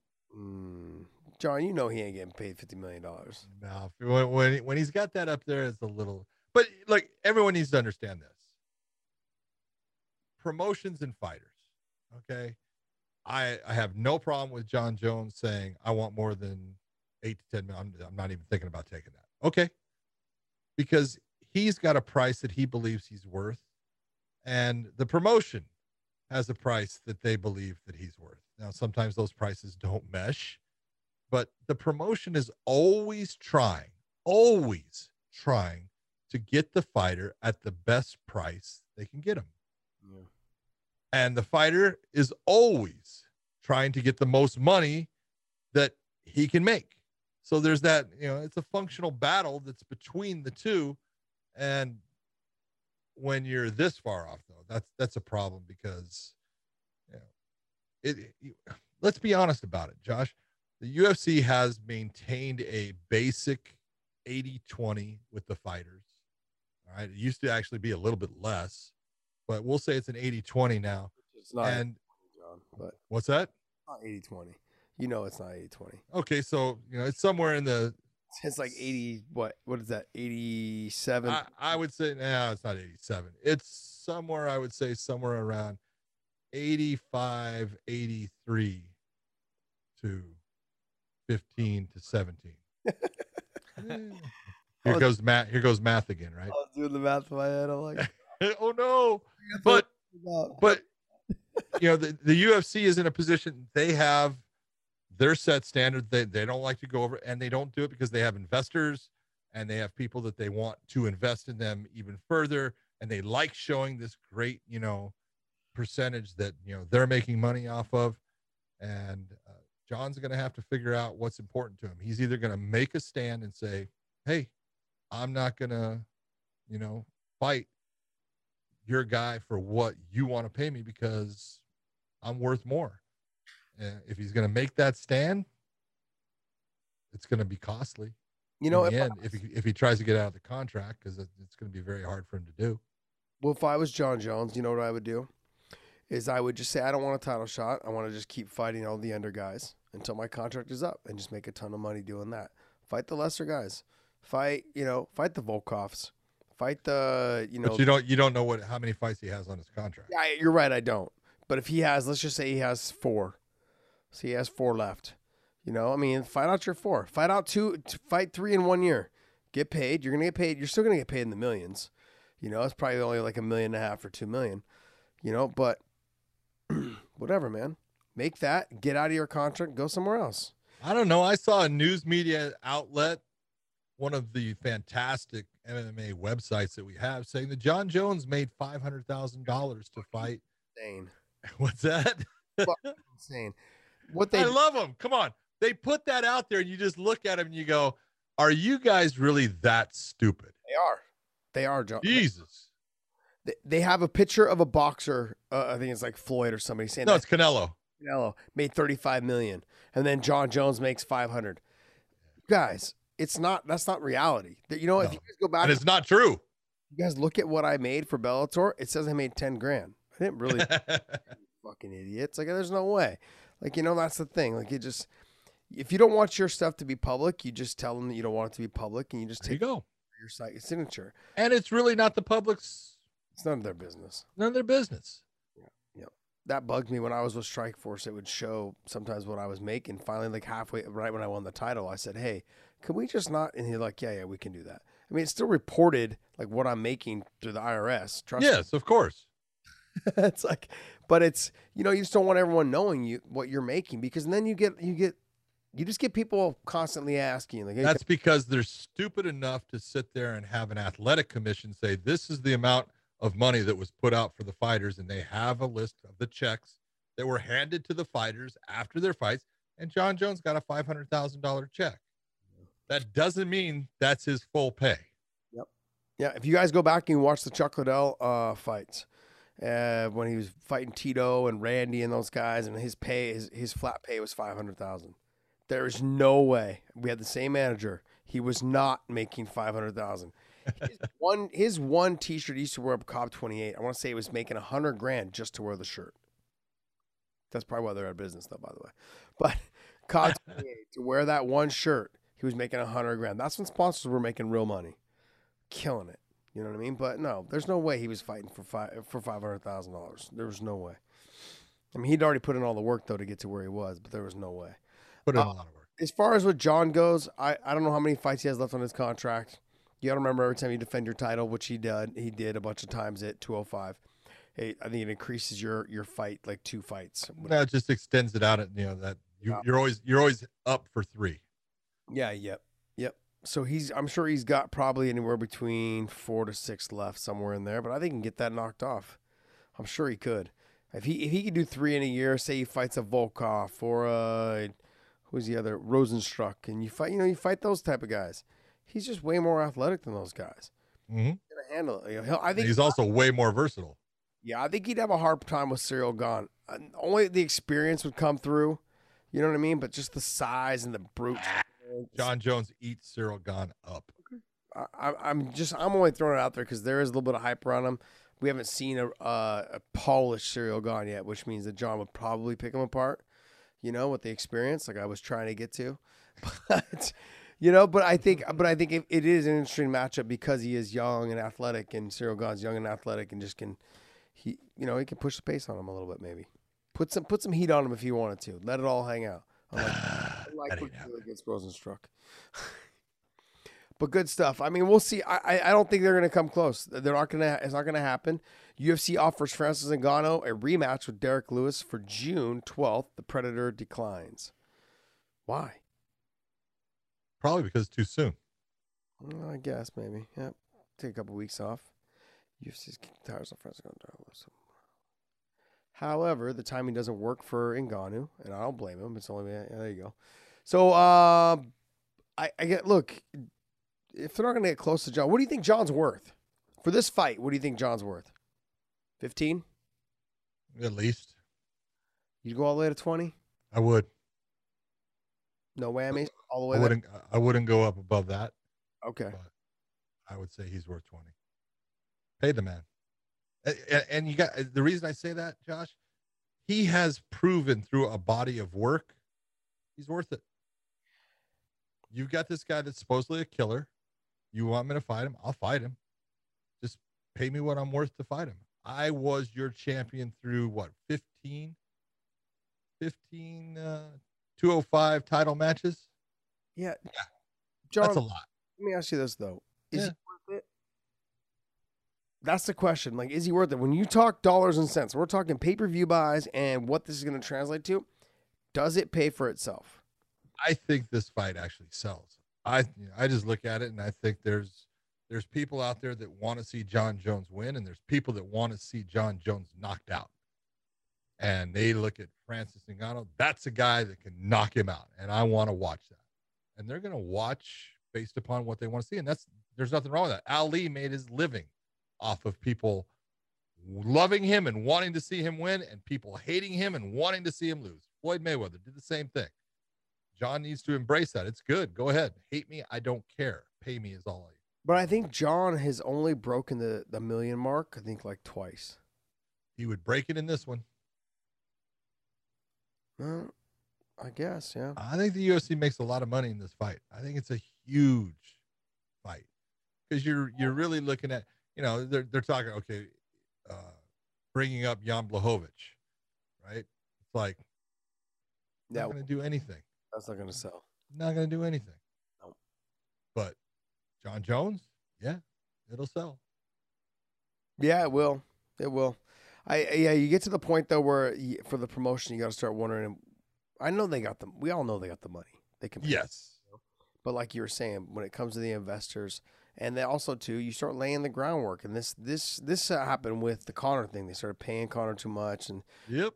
you know, all the other fighters like, well, hey, my hands are my turn. Where's mine? Where's mine? You know, and and that's they want to avoid that, and so they they Sure they do. that you know they don't have every fighter that becomes champion or starts having success. You know, come to them and say, hey, we want more money. That's one of the biggest mistakes I think that these fighters make. Like I get you want more, but you got to keep you got to make it like a little bit more private. You know, it is what it is. You know, like with the Diaz brothers, they don't they don't really talk about their shit. They just say, "Hey, you either pay me or you don't, or I'm not fighting," and they they leave it at that. You know, uh, but John's throwing numbers out there. It just sounds like astronomical, almost like childish a little bit. You know, like wh- why are you trying to say 50 million? Just what's the number? Give me the fucking number so we can talk and sit down and be like, hey, you're at 20. Be, give me a real number, not 50, because 50 is just Yeah. Not a real number. give me 20. G- If you gave me 20, let's meet somewhere in the middle at 18. How's that sound? Can we do that? Like that? You got to have a conversation like that. And none of mm-hmm. that shit gets settled over Twitter. And that's like I'm like I'm saying. That's because promoters trying to get you for the least amount of money they can. You're trying to make the most amount, and it's always difficult when you think I am worth this, and this person now tells you no, you're not. Sucks. Yeah, well, I, I got another way that fighters can start making money. Look, if you're making in the millions, you shouldn't be paying your management 20% or 10% anymore. Oh God, no. There's no way. Like you start talking about the management, what they make eh, for the guys that are in the NFL and the NBA and all that. They're not making 10 and 20%. They're making like 2 and 3% if that. Up to four. Yeah, that's it. yeah, up to 4. That's a negotiable thing. You know what I mean? Depending on who you are and your clout and how much money you actually bring in. You know what I mean? Cuz if if I'm making, you know, like if you're making Michael Jordan money, your manager, your agent's not taking more than 1%. He's like, "No, you're not getting." And he's happy with it. Yeah, he's like, I'll just take this. Yeah, because there's no way I'm breaking two, three, four percent for you. So I mean, like with John, I mean that I don't know. I think Malki's his manager, correct? Yep. Malki Kawa. If I was John, I'd be having a conversation with him like, "Hey, we're making five million dollars. We're making fifteen million dollars, whatever it is. Your percentage is going down to make up that UFC loss." And Malki's going to tell you your your management's going down too. Well, then I can I can, bro, I can negotiate my own damn deals. Trust me. It's not. Here's the thing: these fighters need to understand in the UFC, there's no negotiation. That's the thing. Like you can have, you have a little bit of wiggle room, but let's be real. The conversation is, okay, John, what do you want? Okay, I want twenty. Well, that's not going to happen, John. Give me a real number. Seventeen. Now we're getting closer. John, talk to me, bro. Talk to me for real. We're almost there. Fifteen. Okay, done. That's the way it's going to go. Yeah. They'll, they'll do that. They'll they, they'll do that. But when you start when you're uh not uh what's it called? Winkeljohn came out and said 50 million.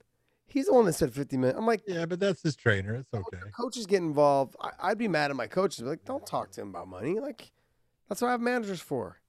You know, leave it alone. Anyways, all right, we were long enough rant on the Jon Jones situation. That's true. Uh, coach of USC could. Sorry, I was that I was. was going to say that he puts up what? Uh, 50 million there. Okay. Yep. So Scott Coker details Bellator decision to part ways with Mike Goldberg. Um, What's your take? You guys are look. I'm friends with with Goldie as well, but you, Mhm. you've been friends with him for a long, a long, long time. I've known Goldie since UFC Japan, man. You know, he's a you know, Goldie's a he's a he's an icon in the sport with his commentary and you know all the fights that he did.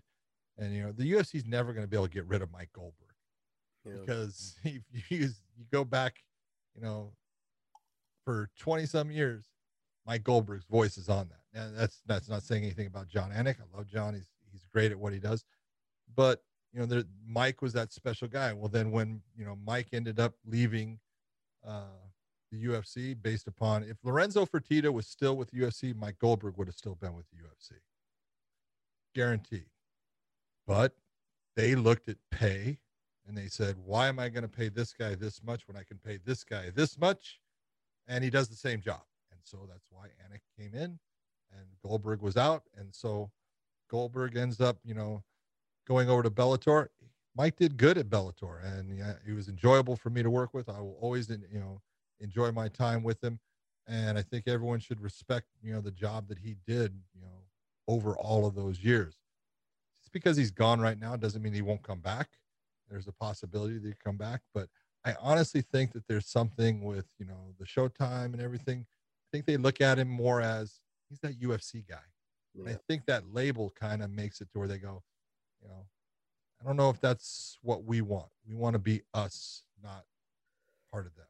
Yeah, it's hard because you stamp your. He's got his signature voice all, all over the UFC. Oh yeah. Oh, When they're watching Bellator and they're watching the UFC, they're trying to. They want to create a separation. That's the only thing I could think of. But I like I like Coker said, he they really like he really likes Goldie. I think it was more of like a of the terms of like, hey, you know, like when we join networks and they have, you know, Mauro was already signed with Showtime. Mauro Mauro has been with Showtime for what, 15 years? Forever. And so um, when we went full time on to Showtime, I think the decision was is hey Mauro, you have to work all these shows, and I think Mauro was like, okay, I got it. So, you know, whereas before we had Paramount, we had Channel Five, we had all these other networks that we were on. It's like no, now it's just all one network, and we're that was the benefit of going. Not for not for Goldie it was, but like for the benefit of going to one network is so we everything could just be in in sync with one thing. So, I mean, well, when when when Mauro says, you know, yeah, I can do that. He ain't kidding. Here's a guy you got to take a look. He was Showtime boxing, NXT or WWE with the wrestling, and then Bellator at times. I mean, he was bouncing around everywhere, and, and he never misses a beat. The guy is, he's a savant when it comes to being a play-by-play guy. He just is incredible at what he does. Pride, right? He did Pride. he did Pride. He, I think he did my Bushido. He did Elite XC. Right? He did Elite XC. He did Strike. did Strikeforce. You know, he's been he's been around forever. But um, you know, but his contract was with Showtime, and I think that's kind of what what settled it all in. Yeah, I think that was that was everything.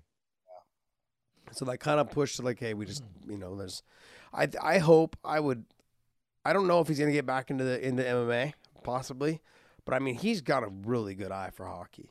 He loves hockey. Oh, he's fantastic. at. So I'd like to see him get picked up by some sort of network to work, you know, hockey games. I mean, he's phenomenal, man. He, he's uh he's phenomenal for sure.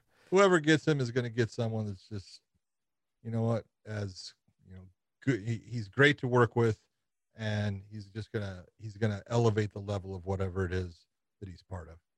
This is true. All right, what else you got for us? Want to do some fan questions? Yep, we're doing a couple fan questions for you guys. Since John already ruined the fact that we're filming this on Monday. because we have to because we can't do it on the other days because we're in quarantine. Uh, this I, I I sent this to Dave because it got so many likes. this isn't a question. This came from uh, very competitive. At least we're very competitive. Yes. So this this came from John John from our comment section, and it says Big John and Josh look like head coaches of a very competitive little league soccer team. So there was a ton of likes on it. I just wanted to give you a little a little uh, props for hitting us in the comments. Is that, is is that because we were both wearing baseball hats and sweatshirts or what?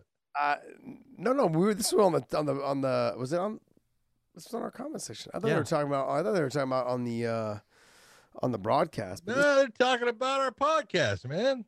All right. Well, hey, maybe I I mistook it for whatever, but it's still I thought it was pretty funny. It's cause you wear the it's cause you wear like the, the soccer dad uh, hats, like the skip caps. Oh. Um, yeah, and you got like the you're all like, like bunched up with your clothes, and you know you're like, get him, get the ball. I don't know how to do it over here with soccer because we don't call it that for a start, but Okay, well, my hat now is not a soccer league hat. This is the USS Truman. To all the sailors that are on the USS Truman, what's up? I hope you guys are good. Thank you for what you're doing all the time. You guys are awesome. There you go. They are. Uh, yeah, but I wanted to give John John a little a little props for that, and uh, you know, say, hey, you you got a lot of likes and a lot of what seventy eight likes, and that was a day and a half ago when I sent it over to Dave. So I said, hey, I wanted to give him a little shout out because great comment. All right, well, talk to us, Dave. All right. Um, this one comes from Glass Fanatic, and as you can see, a little bit of a lengthy one, but it was uh, one of the favourite comments, uh, questions. So I wanted to get this one in on the show. Uh, what do you guys think of the Jon Jones pay situation? I know we just talked about it. John always compares his situations to his brothers in the NFL, but if he really bought, if he really thought about, uh, he wouldn't have a career if he was in a league like NFL. They would have cut his ass after he hit a run. Uh, after the hit and run, Dana saved his this man's career after the hit and run, multiple failed drug tests, and general negative behavior. And this is how he's going to go about it. Love your guys' opinion. Well, we kind of already talked about it just recently on this, you know, just a couple seconds ago. It really just comes down to it it doesn't matter if it was the NFL or the NBA, uh, Major League Baseball or whatever it was, they would have still given him a stern warning. But real reality is is that if you're Tom Brady and you hit and run, they're going to give you another chance. Okay? There's an old saying that There you go. you're the number one. There's an old saying: if you're the number one salesperson at a car dealership, you could take the owner's hat and shit in it in the middle of the street and leave it there, and he wouldn't get. He wouldn't fucking fire you, because you're bringing. He may not like you, Yeah, He doesn't have to like you. He's making money off of you. And but here, here, here's the one thing. In, in this, as I'm looking at it, it says Dana saved this man's career. No, he did not. Okay, Dana tried to help John because it helps Dana. He's a, he's a great fighter, and and when you're looking, fighting is a business, and it is a singular business. You are a brand unto yourself and John could have taken his skills somewhere else. Now, maybe he wouldn't have made the same amount of money. Maybe he would. Maybe he wouldn't have the same amount of fame. Maybe he would. But, you know, because John, uh, if the UFC had decided to let him go off of one of those, he was going to do just fine. Yeah, So, true. John can go anywhere. John can go anywhere. Uh, he just got to fight out his contract. Like I was just suggesting earlier, is that he can turn down the title fight because if he takes the title fight, it extends his contract for at least two or three more fights. Even if he loses, it extends his contract. So he needs to. I, I think, on my honest opinion, is if he's gonna be at heavyweight, fight all the other guys. You don't have to take the fight at heavyweight. You don't have to take the title fight. You can still say no. I'll fight these other guys. I'm available to fight all the other competition and just fight out your contract. He can do three to four fights in a year. I know he probably doesn't want to. He is getting a little bit older. What is he? Thirty three. You know, and so like just fight it out. And then if that's the case, you go somewhere. You know how I mean, some of these companies like the PFL, they'd go bankrupt trying to Yep. pay him, but they would Yep. do it. Yep. They would do it. You know, um, yeah. I mean, like I'm sure one one would love to pay that guy, and he'd have to fight once a year, and they'd be lining his pockets forever. Yep. You know, I mean, that's a good that's a good way to do it as well for him. So that's a, that's a way to look at it if you guys want. And next question. Yep. The Hobo Musical asks John, "What was the strangest thing you've witnessed as a fight? You've witnessed a fighter has say do after they get knocked out. Example: thinking they won, etc. Love the podcast, guys. I don't remember his name, man.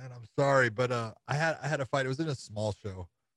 Even and, if you uh, remember his name, uh, please don't say it. that's, that's best. and uh, he comes out, you know, and uh, yeah, they they're doing the whole thing. They walk him out, and the announcer announces both guys, and the fight lasted, honest to God, six seven seconds.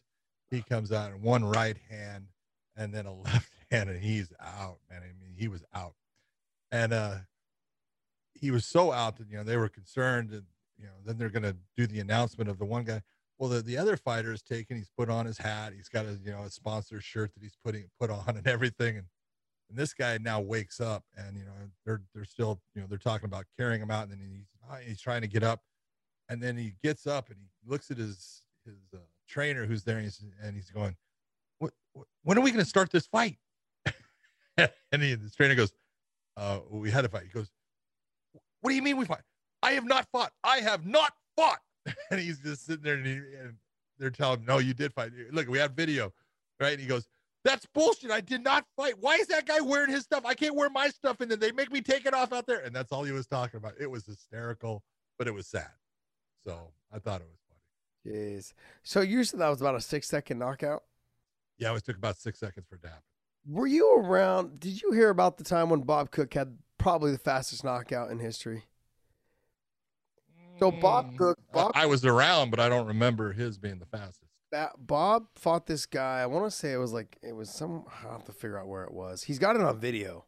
Right here, three seconds. Yes, the guy sprints across the cage, and Yeah. Bob steps in. It was open palm striking. Bob steps in with an open palm, folds Yep. him back over, and fucking done.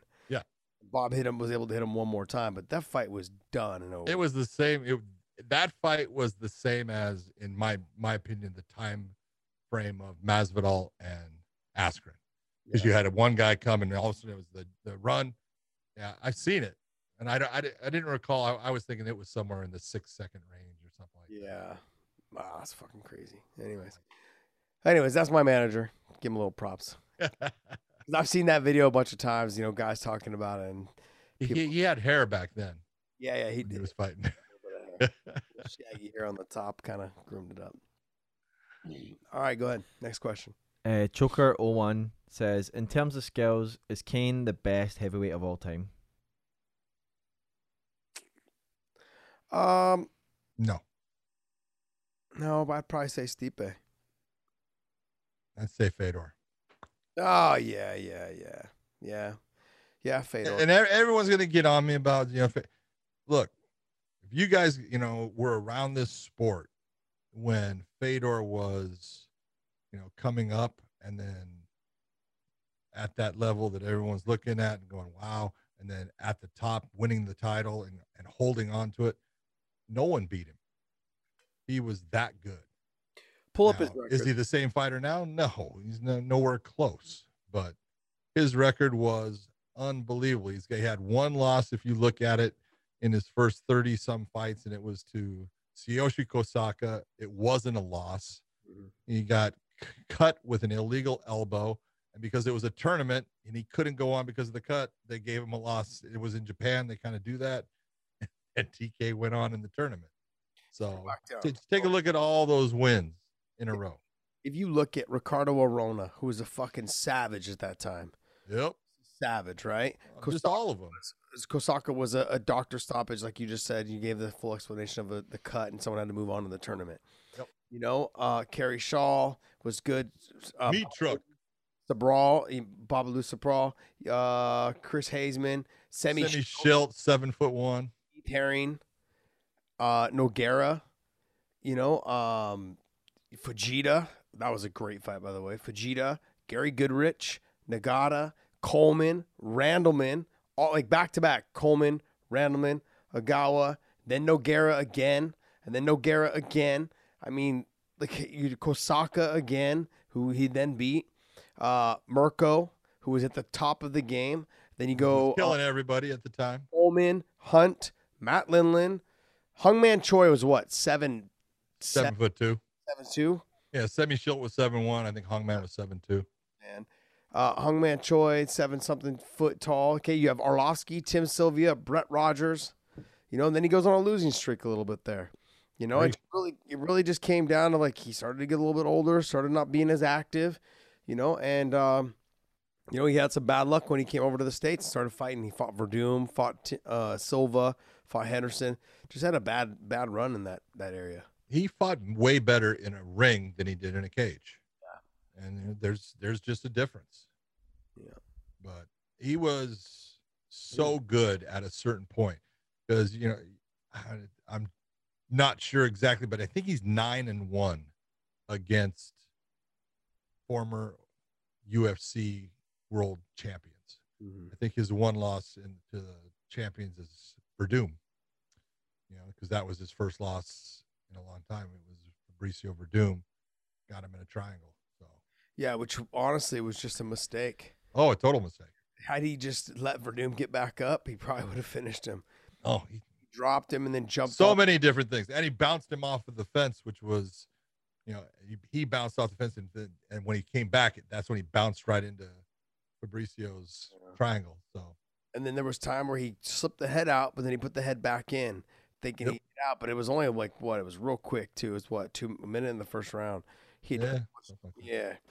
He just wasn't sweaty yet, wasn't able to slip out of things, and just psh, locked it up. Yep.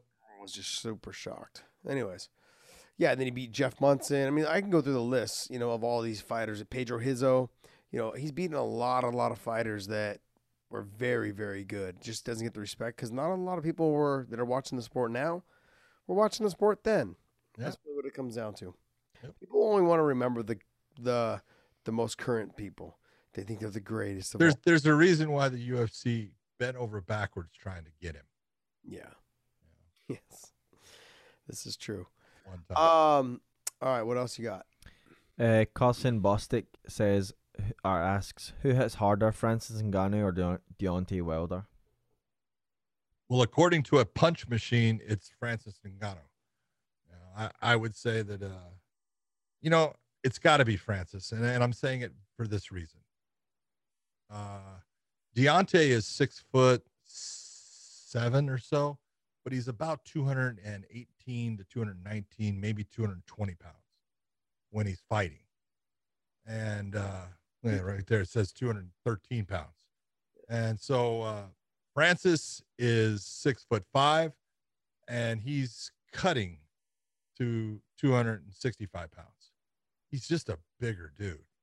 You know, he may not be quite as tall, but Francis is a monster when you see him in person. He's big, he's strong. And according to the punch machine thing that they all, you know, a lot of people have done, he's he is way above a lot of people. Look, if I was going to say they were the same size, if I was comparing them equally, I would say Deontay Wilder. Yeah. You were to compare, like, say, hey, if I take into consideration that Deontay Wilder is smaller, and if it was like pounds per square inch by your body size or whatever the fucking math equals up to be, because that's not my strong suit. Okay, so I would say it'd be Deontay Wilder. You know, and the other thing as well is that with technique, Deontay Wilder. You know, that he's a lot smoother of a boxer. He, does, he throws a lot of cleaner strikes, a lot of Yep.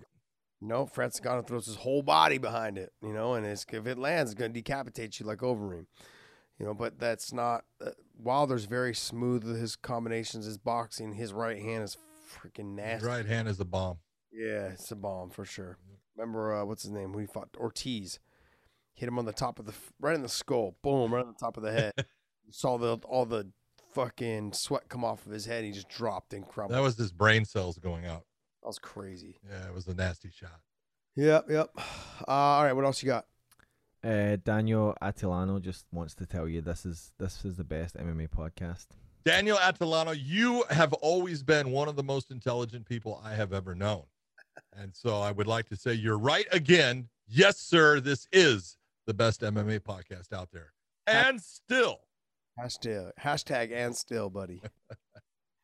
Um, next one comes from Sam Vincenio. Uh, Vicencio. I can't get that one out. Vicencio. Yeah, there you go. Josh got it. I guess reading's not your strong suit.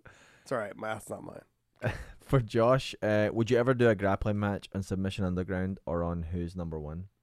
Yeah, we uh we had talked about uh what's it called? Chael hit me up about possibly doing one against Gilbert. You know, just for fun, whatever. I mean, money involved, but uh yeah, I mean just like for fun. that's that's not, I mean, it'd be fun. It would be fun to do it, and I would love to entertain that, of course. Yeah, uh, I'm not trying to compete against, you know, a lot. I'm four, I'm 43 or something like that now, so it's like I'm not trying to compete against Gilbert. John Norton yeah, or Tyler Connell. yeah. no, I'm okay with those. few. Inside joke there.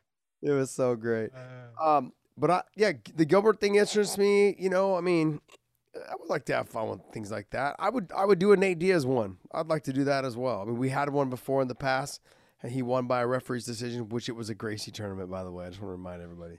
But I mean, I thought I Don't won. make excuses. Yeah, whatever. I thought I won. It was zero zero to the ref's decision. Well, it wasn't zero zero. I was, but uh, yeah, it was it was a decision by the ref, and the ref gave it to him. Yeah, I was so upset. Um, but yeah, no, I, I think that that would be great. I would love to do something like that. You know, Chael, Chael, balls in your court, buddy. You got my number. Give me a call. Uh, for Big John, who's your top five current referees? Oh my god! As far as performance right now, or as far as uh, the way the public looks and says, No, you. you we want to know your pick, but also don't put them in order, okay? Because then that's bad. Yeah, we want. okay, no order. I'll give you um, Mike Beltran, Jason Herzog, uh, Mark Goddard. Still love Leon Roberts. He's outstanding. Um, Keith Peterson. Nah. Whatever happened to Josh Rosenthal? Josh is still working in California at times. You know, Josh ended up having uh, a problem with the federal government, ended up going to prison for a little while over marijuana, which is ridiculous. But uh, so that, you know, put a damper on, you know, when you are uh, trying to become a referee or you are licensed as a- referee, you've got to put in all this stuff about have you been arrested? Well, what's it for? And so then you know, some of them then decide, ah, we're not going to license you. Josh Rosenthal was a good referee. He's a good person, and uh, he should be back doing fights. But uh, you know, a lot of it was, you know, he kind of he wanted to take a step away after after coming back because it's like he didn't have the same you know feel for it, the same passion for it. Uh, he's kind of you know he's just taking his time with it. That's Where good. does Trigg fit in all this, Frank Trigg? Frank is, you know, he's up there. He's he's coming up. He just hasn't had the ability to work lately.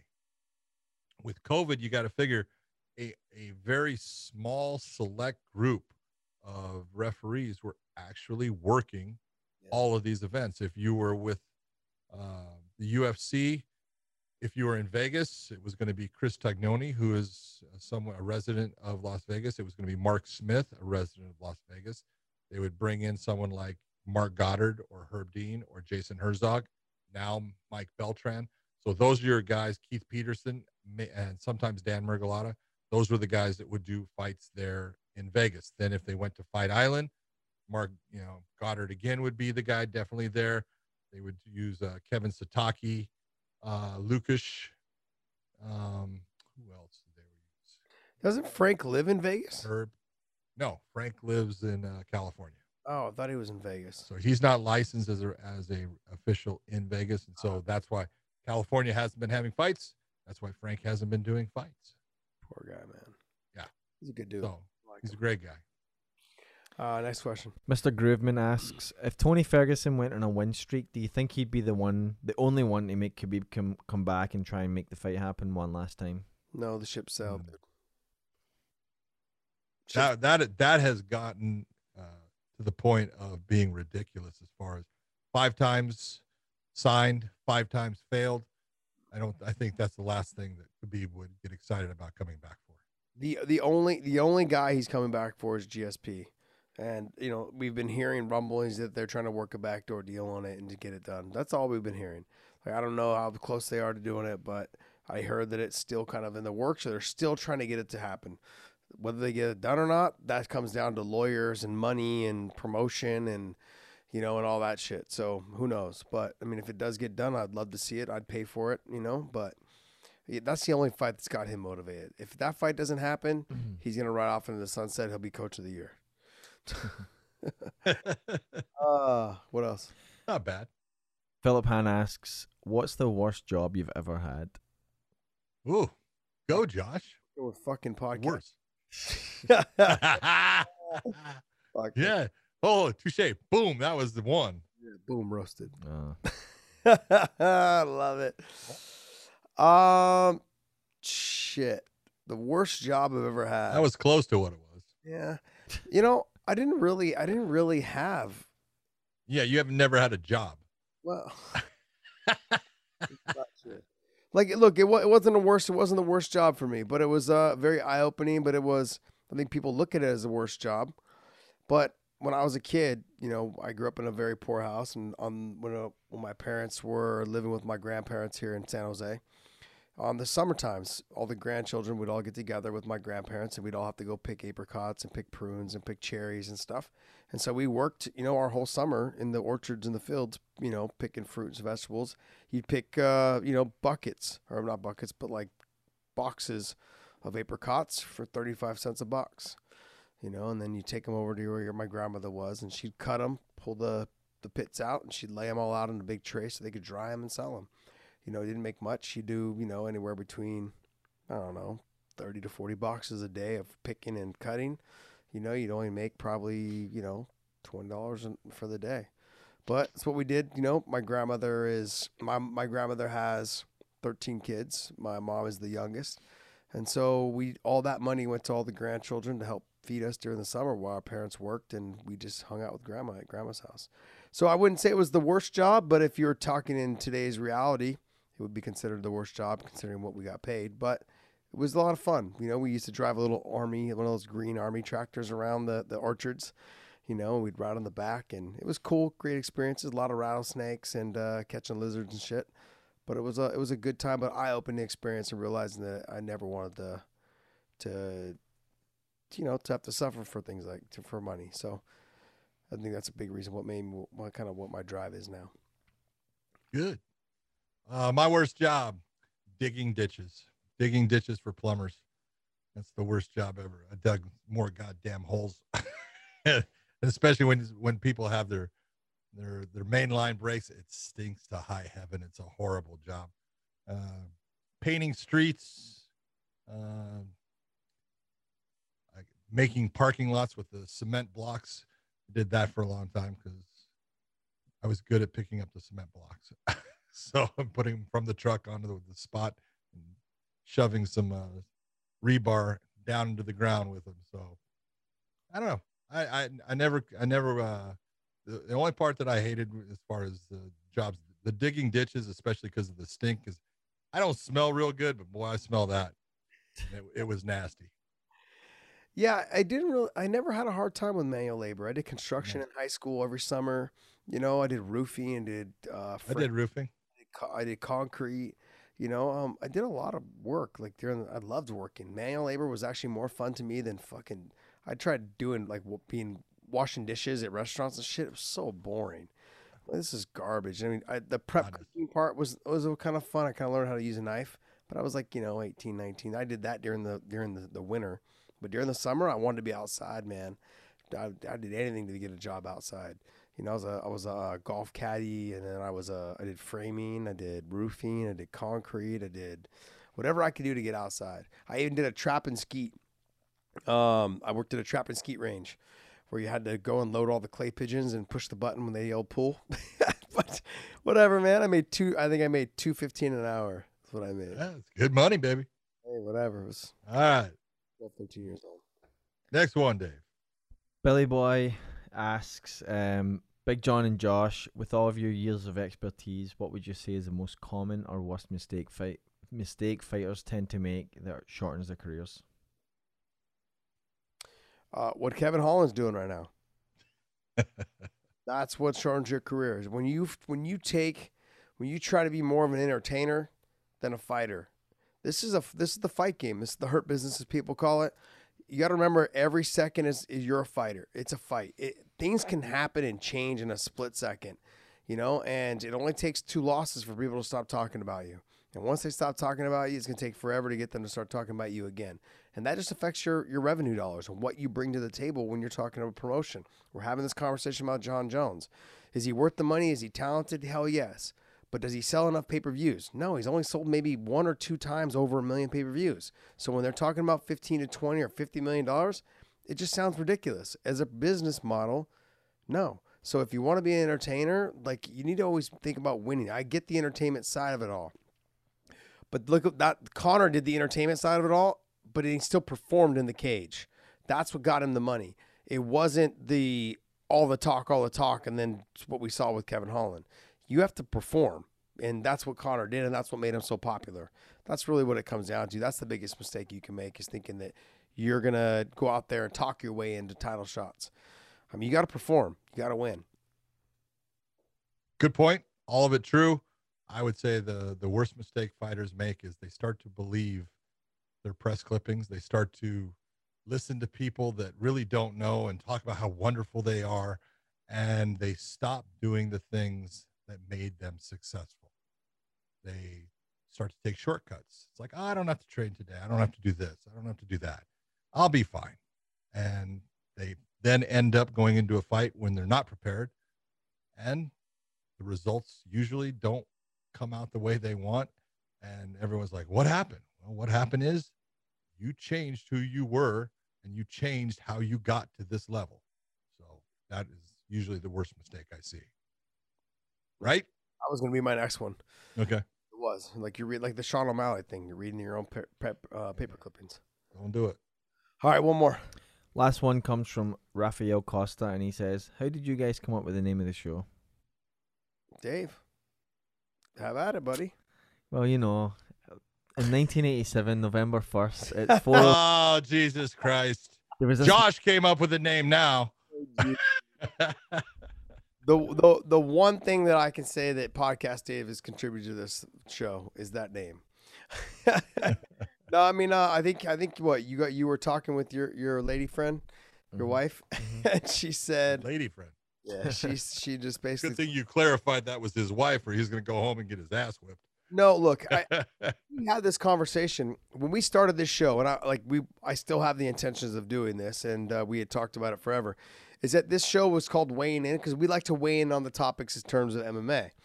But what I also wanted to do, and which we will probably eventually do, um, is we want to bring in, you know, people that like to weigh in on their topics. I want to bring in top wrestlers, you know, in the in the in the nation and have them show techniques, and they'll be called weighing in wrestling we will make i want to try to make this a full platform for everyone to bring on something you know and you could be we can be a one-stop shop network you know on our youtube channel or on whatever so if you guys like you know if, if people that are creative like you know i say i was talking with jordan burroughs about doing a wrestling you know videos and he wanted to put them out and have them on here as in terms of showing wrestling techniques you know once or twice a week I'd love to do that, you know, whether it's I mean obviously I don't I want to stay away from like cooking videos and you know, but I want I'd like to make sure that this is kind of like of a a sport type video or a sport type s- station or channel.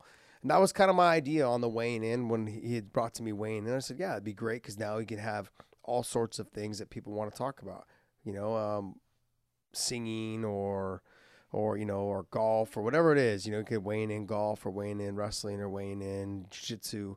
People that have aspirations to start their own channel, uh, I'd like to go ahead and feature that on here. And that's kind of what the idea was: is to give other people a chance and opportunity to start a channel for themselves or be part of our channel, and then eventually grow that into starting their own channel, knowing that they're not going to stay here forever.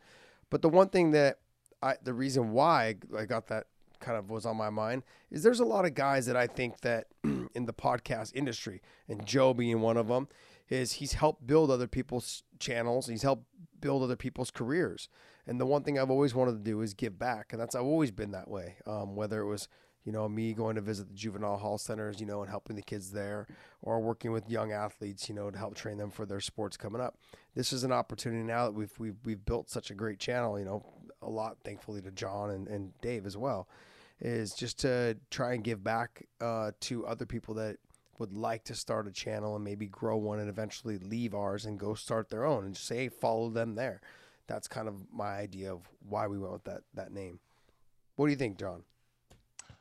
I think you guys are the ones that came up with the name, and I said, "Man, I like that." that was about my contribution to it, so I have nothing to say about. You guys are the ones that came up with it, and I thought I thought it was actually good for the show. Well, I Mhm. like. I, I- think also too, like where like uh, your your daughter, she has a very successful like uh, what's it called? Where they they handyman like type stuff, right? Mhm. And like you know, it's like little things like a little home tips, where they film a, a video showing like home tips. I can go on YouTube and find out how I fix a pipe, you know, at home. There was a mother that was she, I believe she had her husband had passed, or she had, I think her husband had passed, and she ended up having to like move out of the house that they were in because she couldn't afford it. And so all she had money was left over. She built a house from YouTube videos because that's all she could afford. She couldn't afford to hire contractors and other things. Some people that she could afford, she she would have them come in things that she couldn't do she'd have them come in and do. But the rest of it, framing the house, doing the roof shingles, all that stuff, she did herself by doing by watching YouTube videos. And so it's very inspirational, like to think that someone could have a channel like with your daughter having a, a fix it video, you know, like some fix it videos or home home fix it videos, things like that. That's just been my aspiration to do it. Maybe I started, maybe we start another channel that does that as well. I don't know because we're doing very well with this. I don't want to bug people with all a bunch of bunch of other stuff, but. I figure if we can find something that's very related to the sport, whether it's jujitsu people, you know, that want to feature um, their jujitsu techniques on our channel, you know, or uh, wrestling or boxing techniques or kickboxing techniques, something that goes along with our platform. I, I would really love to ha- to feature that as well. So that's a big reason why we went with the, the name weighing in. Don't worry, I'll, when my next great idea comes up, I'll, uh, I'll make sure I text you. Yeah, we'll be waiting for a couple more years.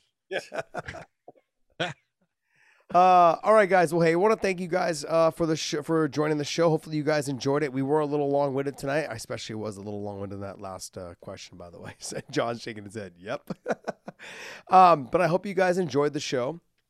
Um, go to go to uh, prowrestlingtees.com slash weighing in. And what's our promo code? Promo code is and still. And Still, thank you very much. guys, you got to go directly there. Go and still at any time, anytime you guys see Ariel or DC or any of those guys post anything on Twitter, you need to go right to their comment section and put weighing in and still tag us. And you could tell them that they're good. You can say, "Hey, man, you guys are really good, but you're never gonna make it up to that championship level because weighing in is and still." I mean, I, I don't know. Who, I don't see anyone in the in the foreground that's coming up on us. You know, no one. I mean, we're, we're pretty much at the top. And it, if if anyone's creative out there and wants to send an and still t-shirt graphic Ooh, on Instagram, and uh, we might we might feature it on the t-shirt page. Yeah, we're looking that. to uh, we're looking to make that as a T-shirt, you know, and so we can make that. If you guys want to send us over a T-shirt graphic for and still, that'd be amazing, and we would Yeah. like. To, we we do have a Cinco de Mayo weighing in show shirt coming up, right? It releases today. No. Ooh, look at that. there it is. Cinco de Mayo. We will have a Memorial Day weekend and one as well, Memorial Day, uh, one as well, which will come out in May. So that's gonna be awesome. We're gonna try to do these uh, limited edition shirts for you guys, and uh, you know, and so if you guys don't pick them up like that week or those two weeks before, then they will be gone forever. You'll never see them again. You know. But hey, so check it out. It will be and still um is the promo code prowrestlingtees.com slash weighing in.